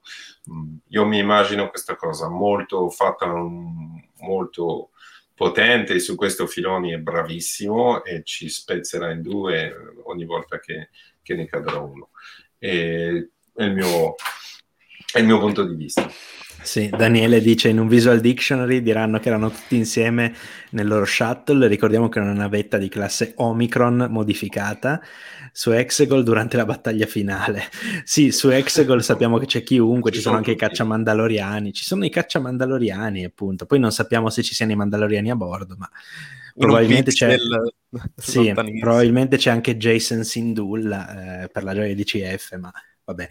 Eh, comunque sì, eh, allora sulla seconda stagione dico solo questo, non è confermata, però io la vedo telefonatissima, cioè secondo me è già, è già ufficiale senza neanche bisogno di annuncio. Palese, dai. Eh, non fanno una serie animata per farla durare 16 puntate, soprattutto 16 puntate così. Perché sono, cioè già 5 sono andate, ok che 11 non sono poche, ma non sono tante, eh, se, se, andiamo di questo, di questo passo. Quindi due stagioni minimo, secondo me 3-4 stagioni ci arrivano tranquillamente. Ehm, Francesca e poi Matteo riguardo a Omega la Bad Batch. Ma secondo me è molto probabile, almeno mm, Omega finisca con un membro della Bad Batch. Potrebbe essere Hunter, ma se vogliono fare proprio la cosa straziante, uccidono Hunter e lasciano Omega con qualcun altro. E, però secondo me i membri della Bad Batch sono, rimangono, ne rimangono pochi alla fine. Cioè io temo veramente eh, ne muoia una, una stagione almeno qualcosa del genere. Quindi mi dispiace perché poi alla fine sono tutto sommato apprezzabili anche come personaggi, nonostante non abbiano delle, delle caratteristiche particolarmente innovative a livello proprio di design del personaggio, però sono, sono apprezzabili tutti quanti e mi dispiacerebbe. Però secondo me ne perderemo alcuni in modi diversi. Quindi, sì, sì. Boh. Matteo?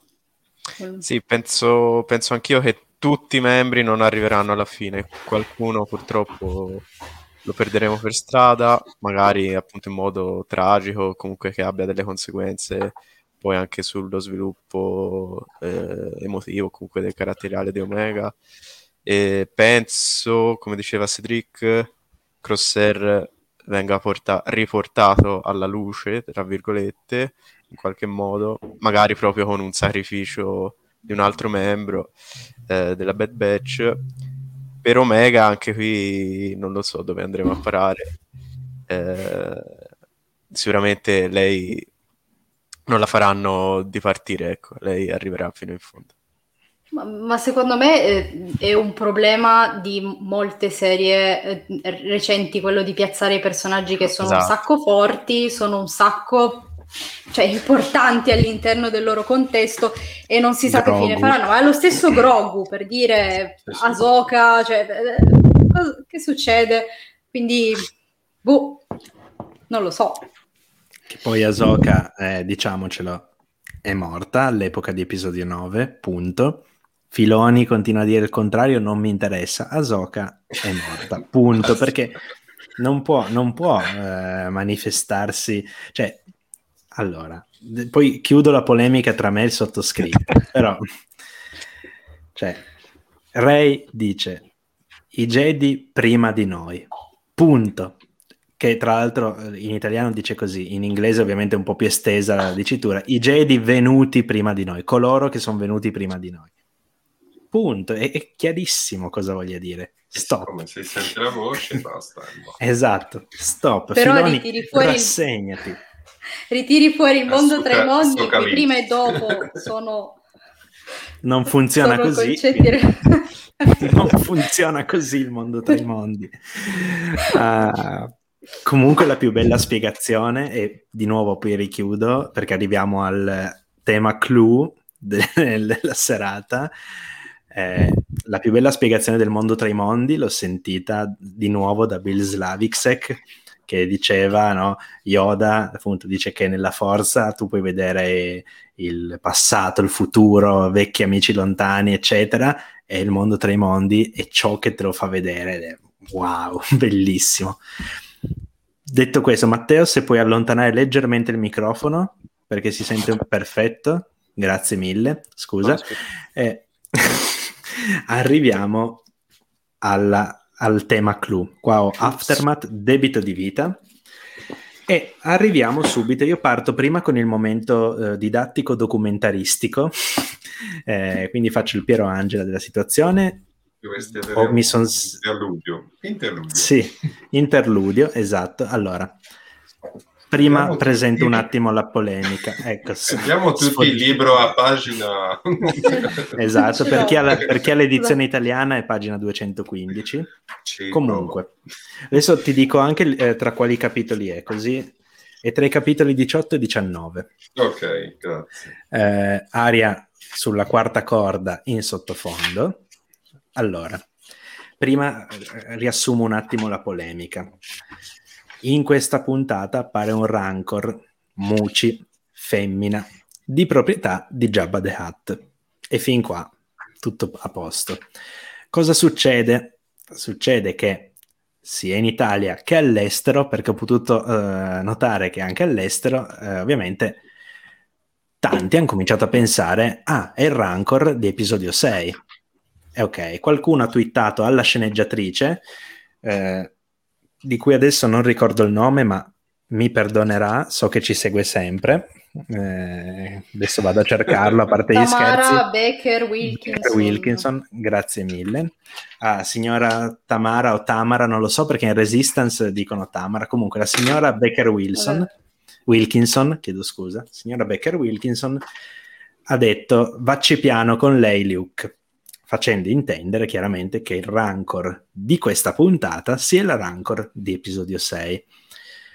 Ma il rancor di episodio 6 si chiama Patisa, il rancor di episodio 6 è maschio, retcon, perché sappiamo che questa serie, va bene, la prima puntata è stata un pochettino, insomma, eh, ha sconvolto un po' tanti fan e va bene. Poi sappiamo che il dettaglio, la mostrina di Tarkin, il Moff, l'ammiraglio, il viceammiraglio, ok. Si è scatenata un po' la caccia al retcon e anche qua si è gridato immediatamente al retcon. Vediamo quali sono i fatti. Vado a pagina 215 di Aftermath, debito di vita. Interludio Tatooine. Qua abbiamo Malachili, che vaga per le sabbie di Tatooine e dice eh, in seguito Malachili aveva addestrato le bestie nei circhi degli Hutt, draghi delle sabbie, ali mortali e minuscoli topi raghi nei loro minuscoli costumi. Abbastanza cringe, devo dire. Poi era stato il turno della sua più grande passione, i Rancor. Nessuno era capace di addomesticare quei mostri. E già questo, insomma, Wrecker è capace, ma vabbè e ora il suo ultimo rancor, Patisa, era morto. Ok, quindi ci conferma che si chiama così.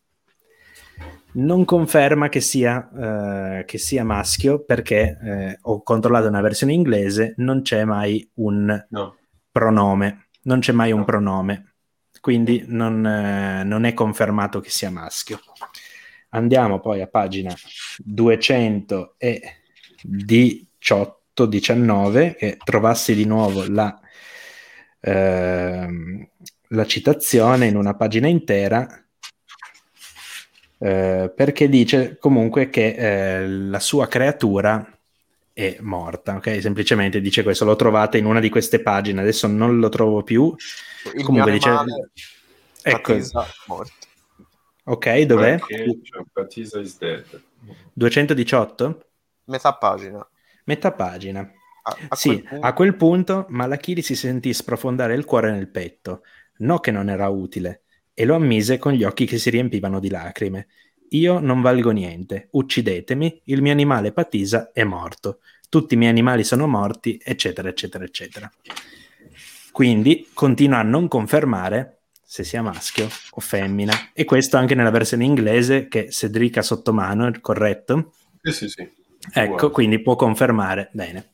Poi cioè, L'unica... Anche, cioè, sì, eh, c'è l'incontro con Cobb Vent. Sì. Ancora al plurale. Sì, sì, sì, quindi non viene mai specificato un pronome. No. L'unica fonte che eh, conferma che Patisa sia maschio è tutto quello che non sai, eh, o in inglese Absolutely Everything You Need to Know, che è una delle guide, insomma, una delle più vecchie tra l'altro, perché penso sia uscita nel 2015, proprio agli albori del canone, e eh, come tale contiene tantissime informazioni Legends. Questo lo sappiamo, ad esempio dice che Anakin è nato nel 42 BBY, mentre poi nel canone la cosa è stata cambiata. È una di quelle guide uscite eh, durante gli anni della transizione tra canone e Legends ed è eh, come tale, insomma, un po' nel limbo. Ma oltretutto ricordiamoci che le guide rappresentano lo stato dell'arte no? in quel momento in cui escono di Star Wars. Non sono verità scolpite nella pietra, perché altrimenti il Visual Dictionary di episodio 8 dice che i Sith sono estinti. Episodio 9, ecco, Docet. Questo, tutto questo lunghissimo spiegone per dire cosa? Che sia maschio è un'informazione probabilmente Legends, primo. Fatisa in attese vuol dire amico. Può essere senza problemi il soprannome dato da Malachili. Quindi, c'è un retcon? No. Stop. Finito il momento. Eh, perdonatemi, ma veramente ho letto un, un'ondata di tossicità. Rebecca, non lo, so, non lo so se ci sia, ma ho letto eh, veramente sui social un'ondata di tossicità per questo eh, presunto errore, perché poi non sappiamo neanche se Mucci e Patisa siano davvero gli stessi, perché ricordiamoci che l'intenzione dello sceneggiatore è diversa da quella che è la realtà della narrazione. Altro esempio, la medaglia di Ciubecca in episodio 9. J.J. Abrams che cosa voleva dimostrare? cosa voleva comunicare? Che Ciubecca ha ricevuto la medaglia che non aveva ricevuto in episodio 4. L'intenzione di J.J. Abrams penso fosse palese. Però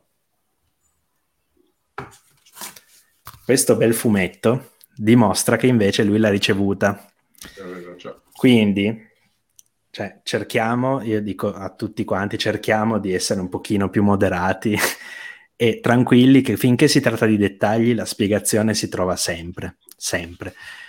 Ora, veramente l'ondata di tossicità nei confronti della sceneggiatrice, nei confronti di Filoni, nei confronti... vi prego, non esageriamo, cioè questo fandom non è proprio, non ha una buona reputazione per quanto riguarda la, l'essere tossico, perché lo è parecchio, non alimentiamo per favore con delle stupidaggini, nessun rancore, esatto, esattamente. Perfetta, la, la, chiusura, la chiusura perfetta, grazie Alessandro. Poi Edoardo giustamente fa una battuta molto carina, le informazioni canoniche piace cambiare, ah no scusate ho sbagliato saga. Anche, ma sì, è, è proprio fisiologico che ci sia un passaggio di consegne tra canon e legends, no? che è, insomma qualche errore, qualche retcon, qualcosa l'ha portato, ma insomma, questo poi è, un, è un'altra questione. Bene, io la mia l'ho detta. Eh, se avete qualcosa da aggiungere, dite pure mentre io bevo per riprendere la voce perché.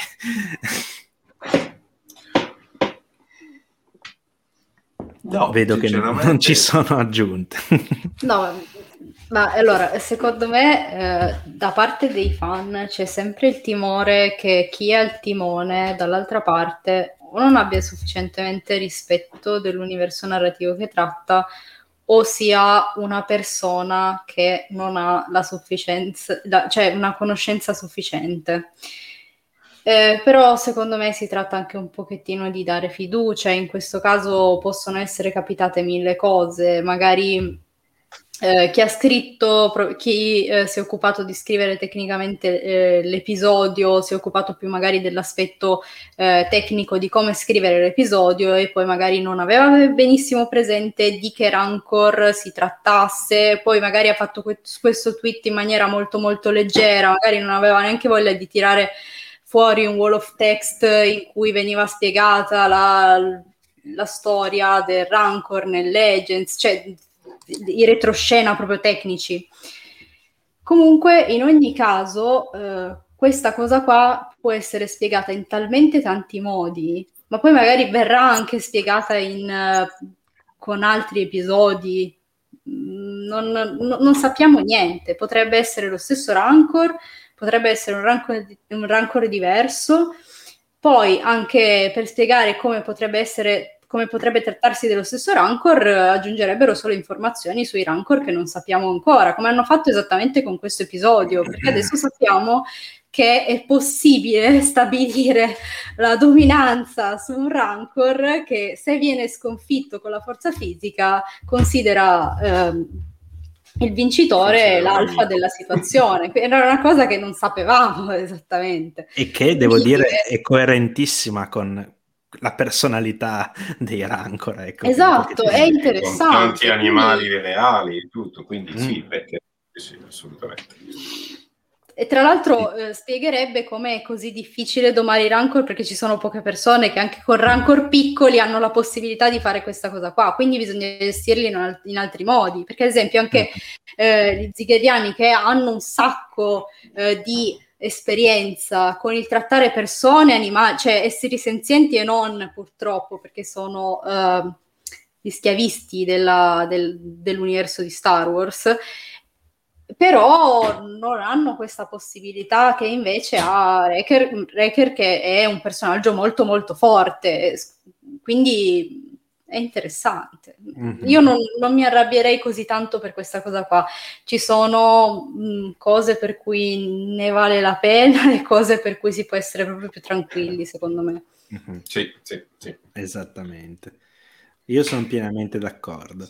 Eh, Matteo, hai voglia di aggiungere qualcosa no, in merito? Semplicemente eh, consiglierei di smettere di andare dietro ai Twitter vari, ai tweet dei sceneggiatori, attori, eccetera, perché tanto ne escono solo polemiche e eh, situazioni di questo tipo.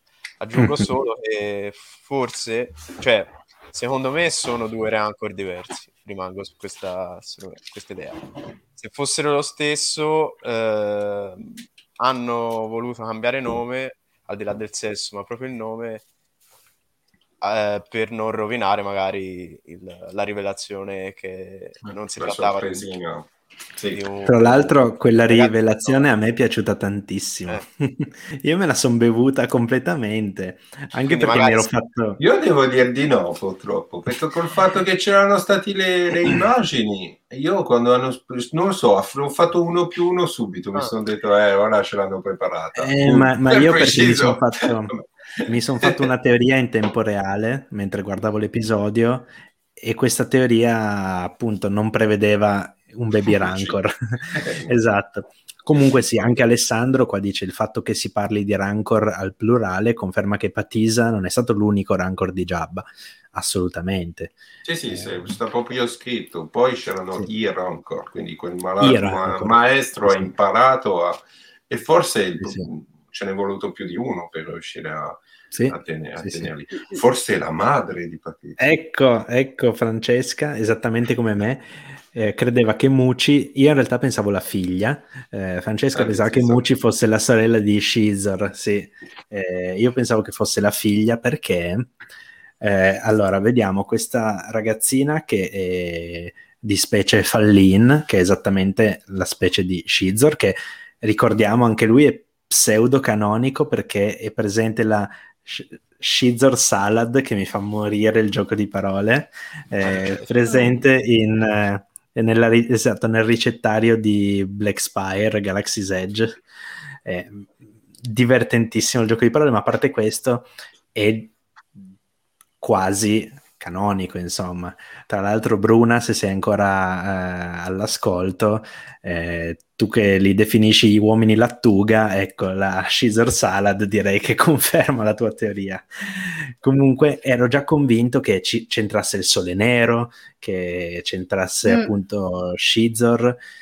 E, ehm, Sì, tra l'altro lo pronun- credo che sia corretta questa pronuncia, anche se mi ricorda troppo il Pokémon, ma va bene. eh, sì, il Pokémon Shizor, perché comunque pensavo che fosse la figlia e che poi, dopo averla recuperata, il Sole Nero fosse in qualche modo riconoscente no? a, alla Bad Batch e quindi desse loro protezione, aiuto, in cambio magari di qualche incarico per l'appunto eh, mi ero fatto questa teoria, anche Francesca aveva pensato, Francesca Tulli naturalmente, non tu qua presente, eh, si era fatta questa teoria, quindi mi ha, mi ha, poi colto totalmente impreparato la questione del, del Rancor. Ah ok, mi conferma che la pronuncia è Shizor, perfetto, come, come il Pokémon più o meno. e niente, quindi ci sono rimasto anche male perché io, io, speravo davvero che venisse introdotto appunto venisse introdotta un po' di feccia malvagità poi è stata introdotta ugualmente perché c'è Bib Fortuna però, però speravo davvero che venisse reintrodotto Shizor appunto e gli schiavisti che non sono tutta questa brava gente sì, sì, sì, certo, certo. Cioè.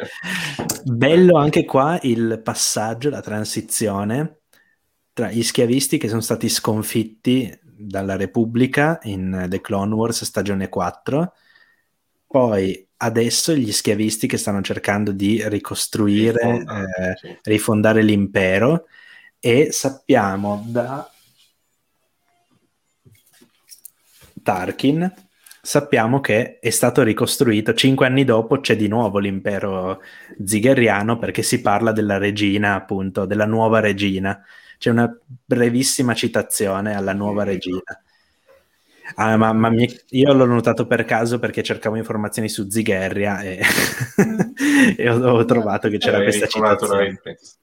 Sì, sì, okay. questa citazione alla nuova, alla nuova, regina zigheriana. Quindi anche mh, mm, un punto di collegamento no, tra appunto questi che sono stati sconfitti, il loro impero è caduto, ma ora che non c'è più la Repubblica, che quindi la schiavitù non è più illegale, perché sappiamo che l'impero anzi schiavizzerà varie specie, tra cui Woki. Okay. Esatto, ma poi tante altre. Adesso ce n'è, ce n'è, una che viene citata in Lost Stars, che non ricordo quale sia, una specie eh, insettoide, se non sbaglio, che viene schiavizzata. Vabbè, l'impero, cioè, stermine genosiani, insomma, non è propriamente... Ecco. E quindi presumibilmente ha permesso all'impero ziggeriano, che tra l'altro si colloca, eh, Matteo di nuovo ha qualche problema di connessione, ai margini della galassia, si colloca a nord-est all'incirca della galassia, per quanto possa esserci un nord-est in una galassia, comunque si colloca lì ai, ai, margini, ai confini della Repubblica, quindi c'è spazio anche, e quindi poi ai confini dell'impero, c'è spazio per riform- rifondare questo impero ziggeriano senza grosse interferenze. Boh, altro monologo concluso, oggi sono, sono chiacchierone, vi chiedo scusa.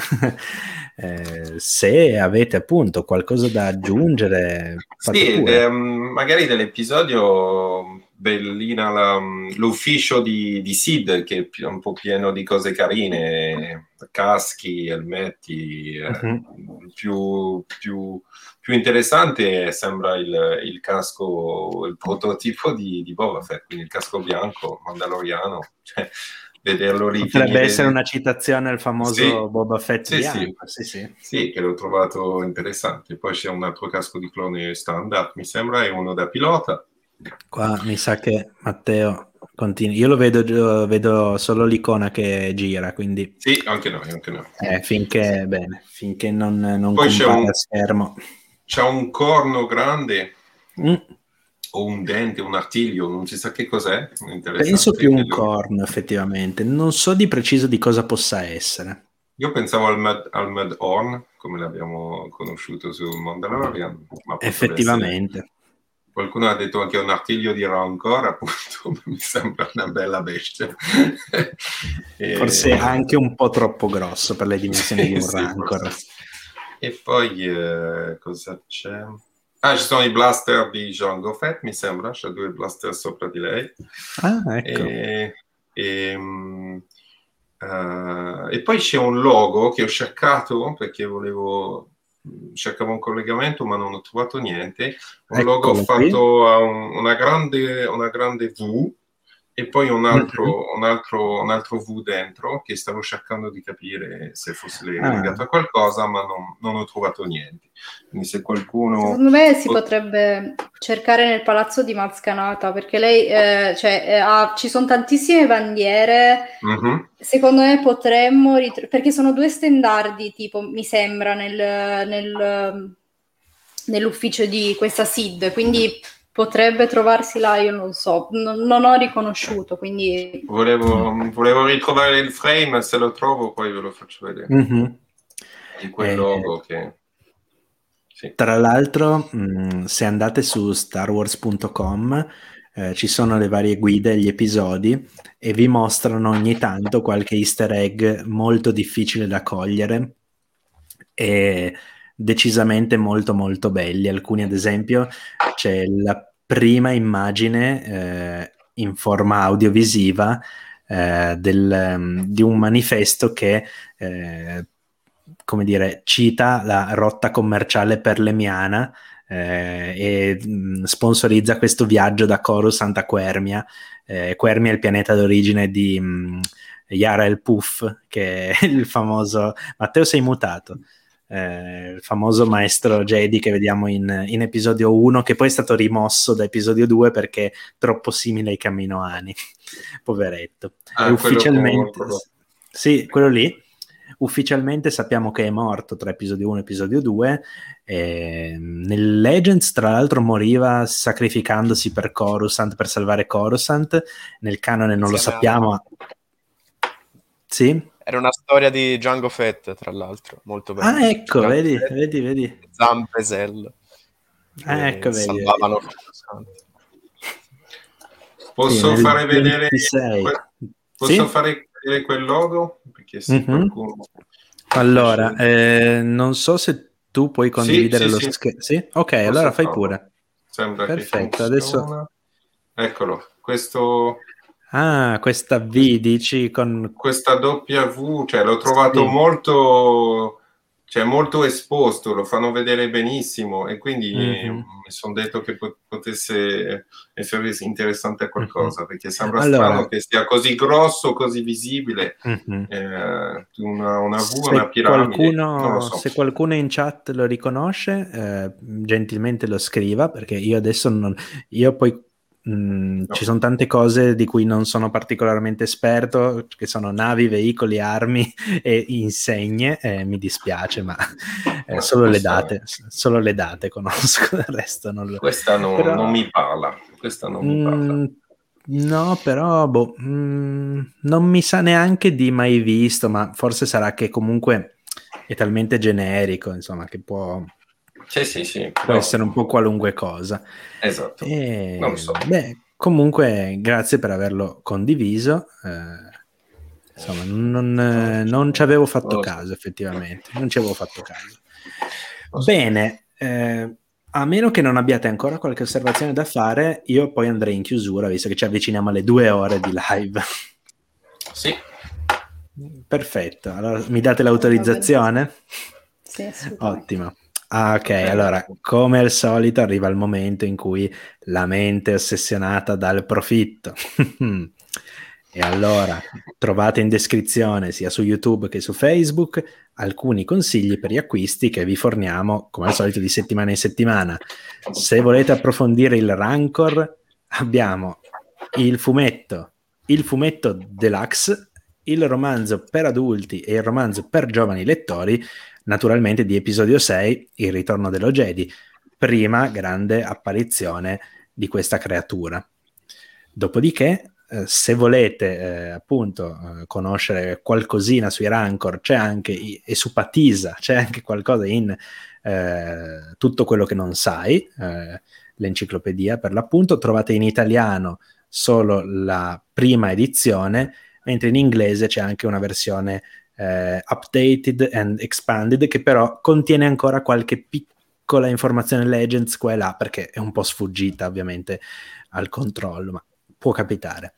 Eh, per finire, se volete invece vedere i veri rancor stellari, quindi i rancor volanti, vi consigliamo la trilogia dell'Alba degli Jedi e penso che questo basti avanzi per renderlo un acquisto obbligato, perché rancor volanti, insomma, chi non vorrebbe vederli? Ecco. E qua abbiamo avuto tra l'altro le due componenti appunto scomposte, abbiamo avuto il Brezak e il Rancor, ci mancava solo la fusione, avremmo avuto il Rancor volante.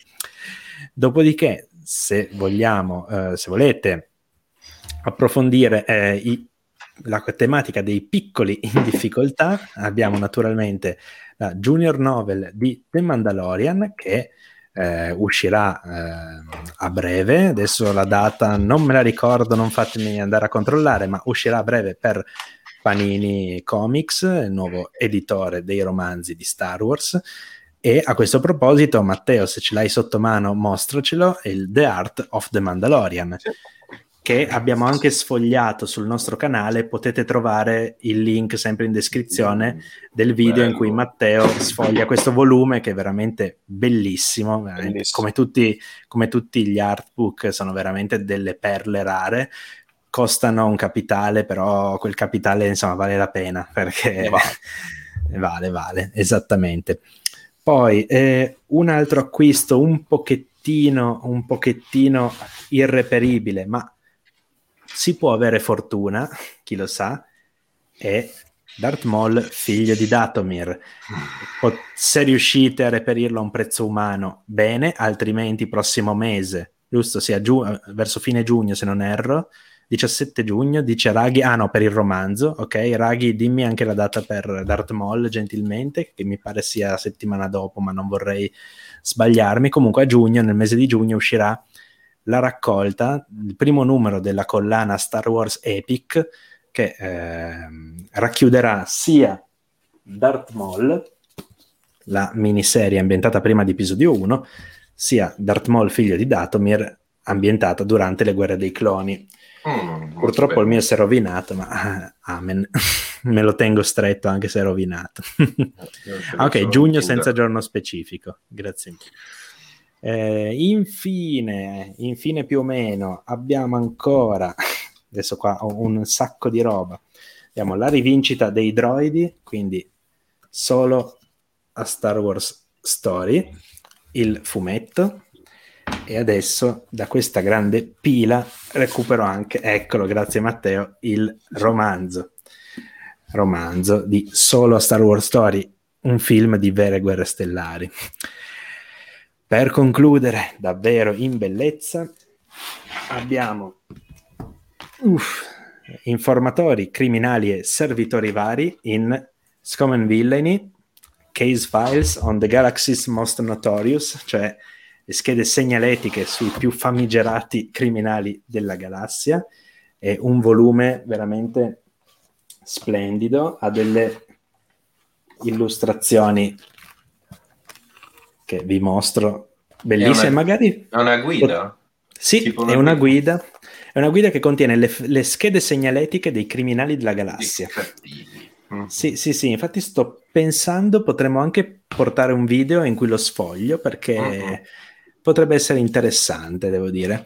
Eh, magari fateci sapere se lo volete, perché se lo volete ve lo portiamo, altrimenti se non vi interessa... Giustamente. E, bene, dopo di questo vi ricordo che attivo il nostro shop ufficiale, lo shop di libri e comics senza le prime due parole perché altrimenti Disney ci manda un bel season desist e non è il caso, non è il caso, non è ciò che vogliamo. Comunque potete acquistare tutto il nostro merchandising ufficiale ovviamente a tema eh, Sundari Nights Live, a tema Vere Guerre Stellari, a tema Gamorrean Fight Club, non c'è ancora quello di eh, Areni Denti Poca, ma insomma abbiamo tempo per caricarlo. E siamo eh, tutti la Repubblica forse. Quello lì non è più disponibile, ma probabilmente mm. stiamo lavorando, insomma, vediamo, magari lo rimetteremo disponibile. E insomma, questioni commerciali. Per finire trovate ancora qualche eh, consiglio sulle Black Series Asbro da acquistare, in particolare abbiamo i link per quella di Wrecker, di Hunter e di Crosshair. No, questo io C'è anche questo? ah, giusto, grazie. L'official guide di, di Solo a Star Wars Story, già che ci siamo, c'è il link anche di quello in descrizione. Profitto fino in fondo. Io ringrazio moltissimo sia Matteo sia Francesca, ma soprattutto ringrazio moltissimo Cedric per essere stato qua con noi. Posso, sì? fa- posso fare vedere un rancor epico? Certo. Assage Ventress che cavalca un rancor contro Obi-Wan, tanta roba. bellissimo, bellissimo. Questo da dove è tratto? Eh, Le guerre dei cloni, ah, ecco. eh, album eh, volume 6 di 100% cult, quindi questo Legend, però molto Perfetto, bello. sì, sì, ma comunque qua, qua eh, su Star Wars Libre Comics non si fa eh, eh, discriminazione nei confronti del Legends, anzi sappiamo che insomma è un universo fumetto. che ha dato grandi, grandi soddisfazioni. Tra l'altro bellissimo eh, fumetto dove c'è Alpha, il primo clone. È vero, è vero, è vero, il primo clone, il primo clone. Detto questo, appunto, eh, ringrazio nuovamente Cedric per essere stato qui presente con noi. Eccolo qua. Il casco. Il casco di Rex, naturalmente. Eh, mm, Edoardo, non fare spoiler, per favore, sull'Alta Repubblica, che in italiano deve ancora uscire. Eh, eh, eh. allora, vi ricordo naturalmente di iscrivervi al canale, attivare la campanella delle notifiche, mettere like, condividere tutte quelle cose che i grandi youtuber dicono e che io non ho ancora imparato a dire.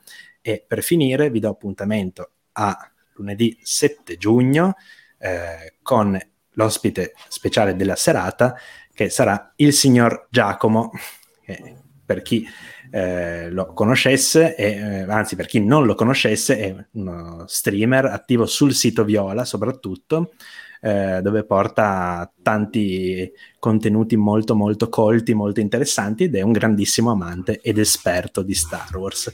Quindi sarò molto lieto, saremo molto lieti di trascorrere una serata in sua compagnia. Vi eh, diamo la buonanotte con la sigla conclusiva che come al solito non mi sono preparato e devo andare a recuperare in extremis. Grazie questo, tantissimo per l'invito comunque. Eh. E grazie È a te per, la, per essere stato qua presente. Quindi noi vi salutiamo e che la forza sia con voi. Ciao a tutti. Ciao a tutti. Ciao. Ciao.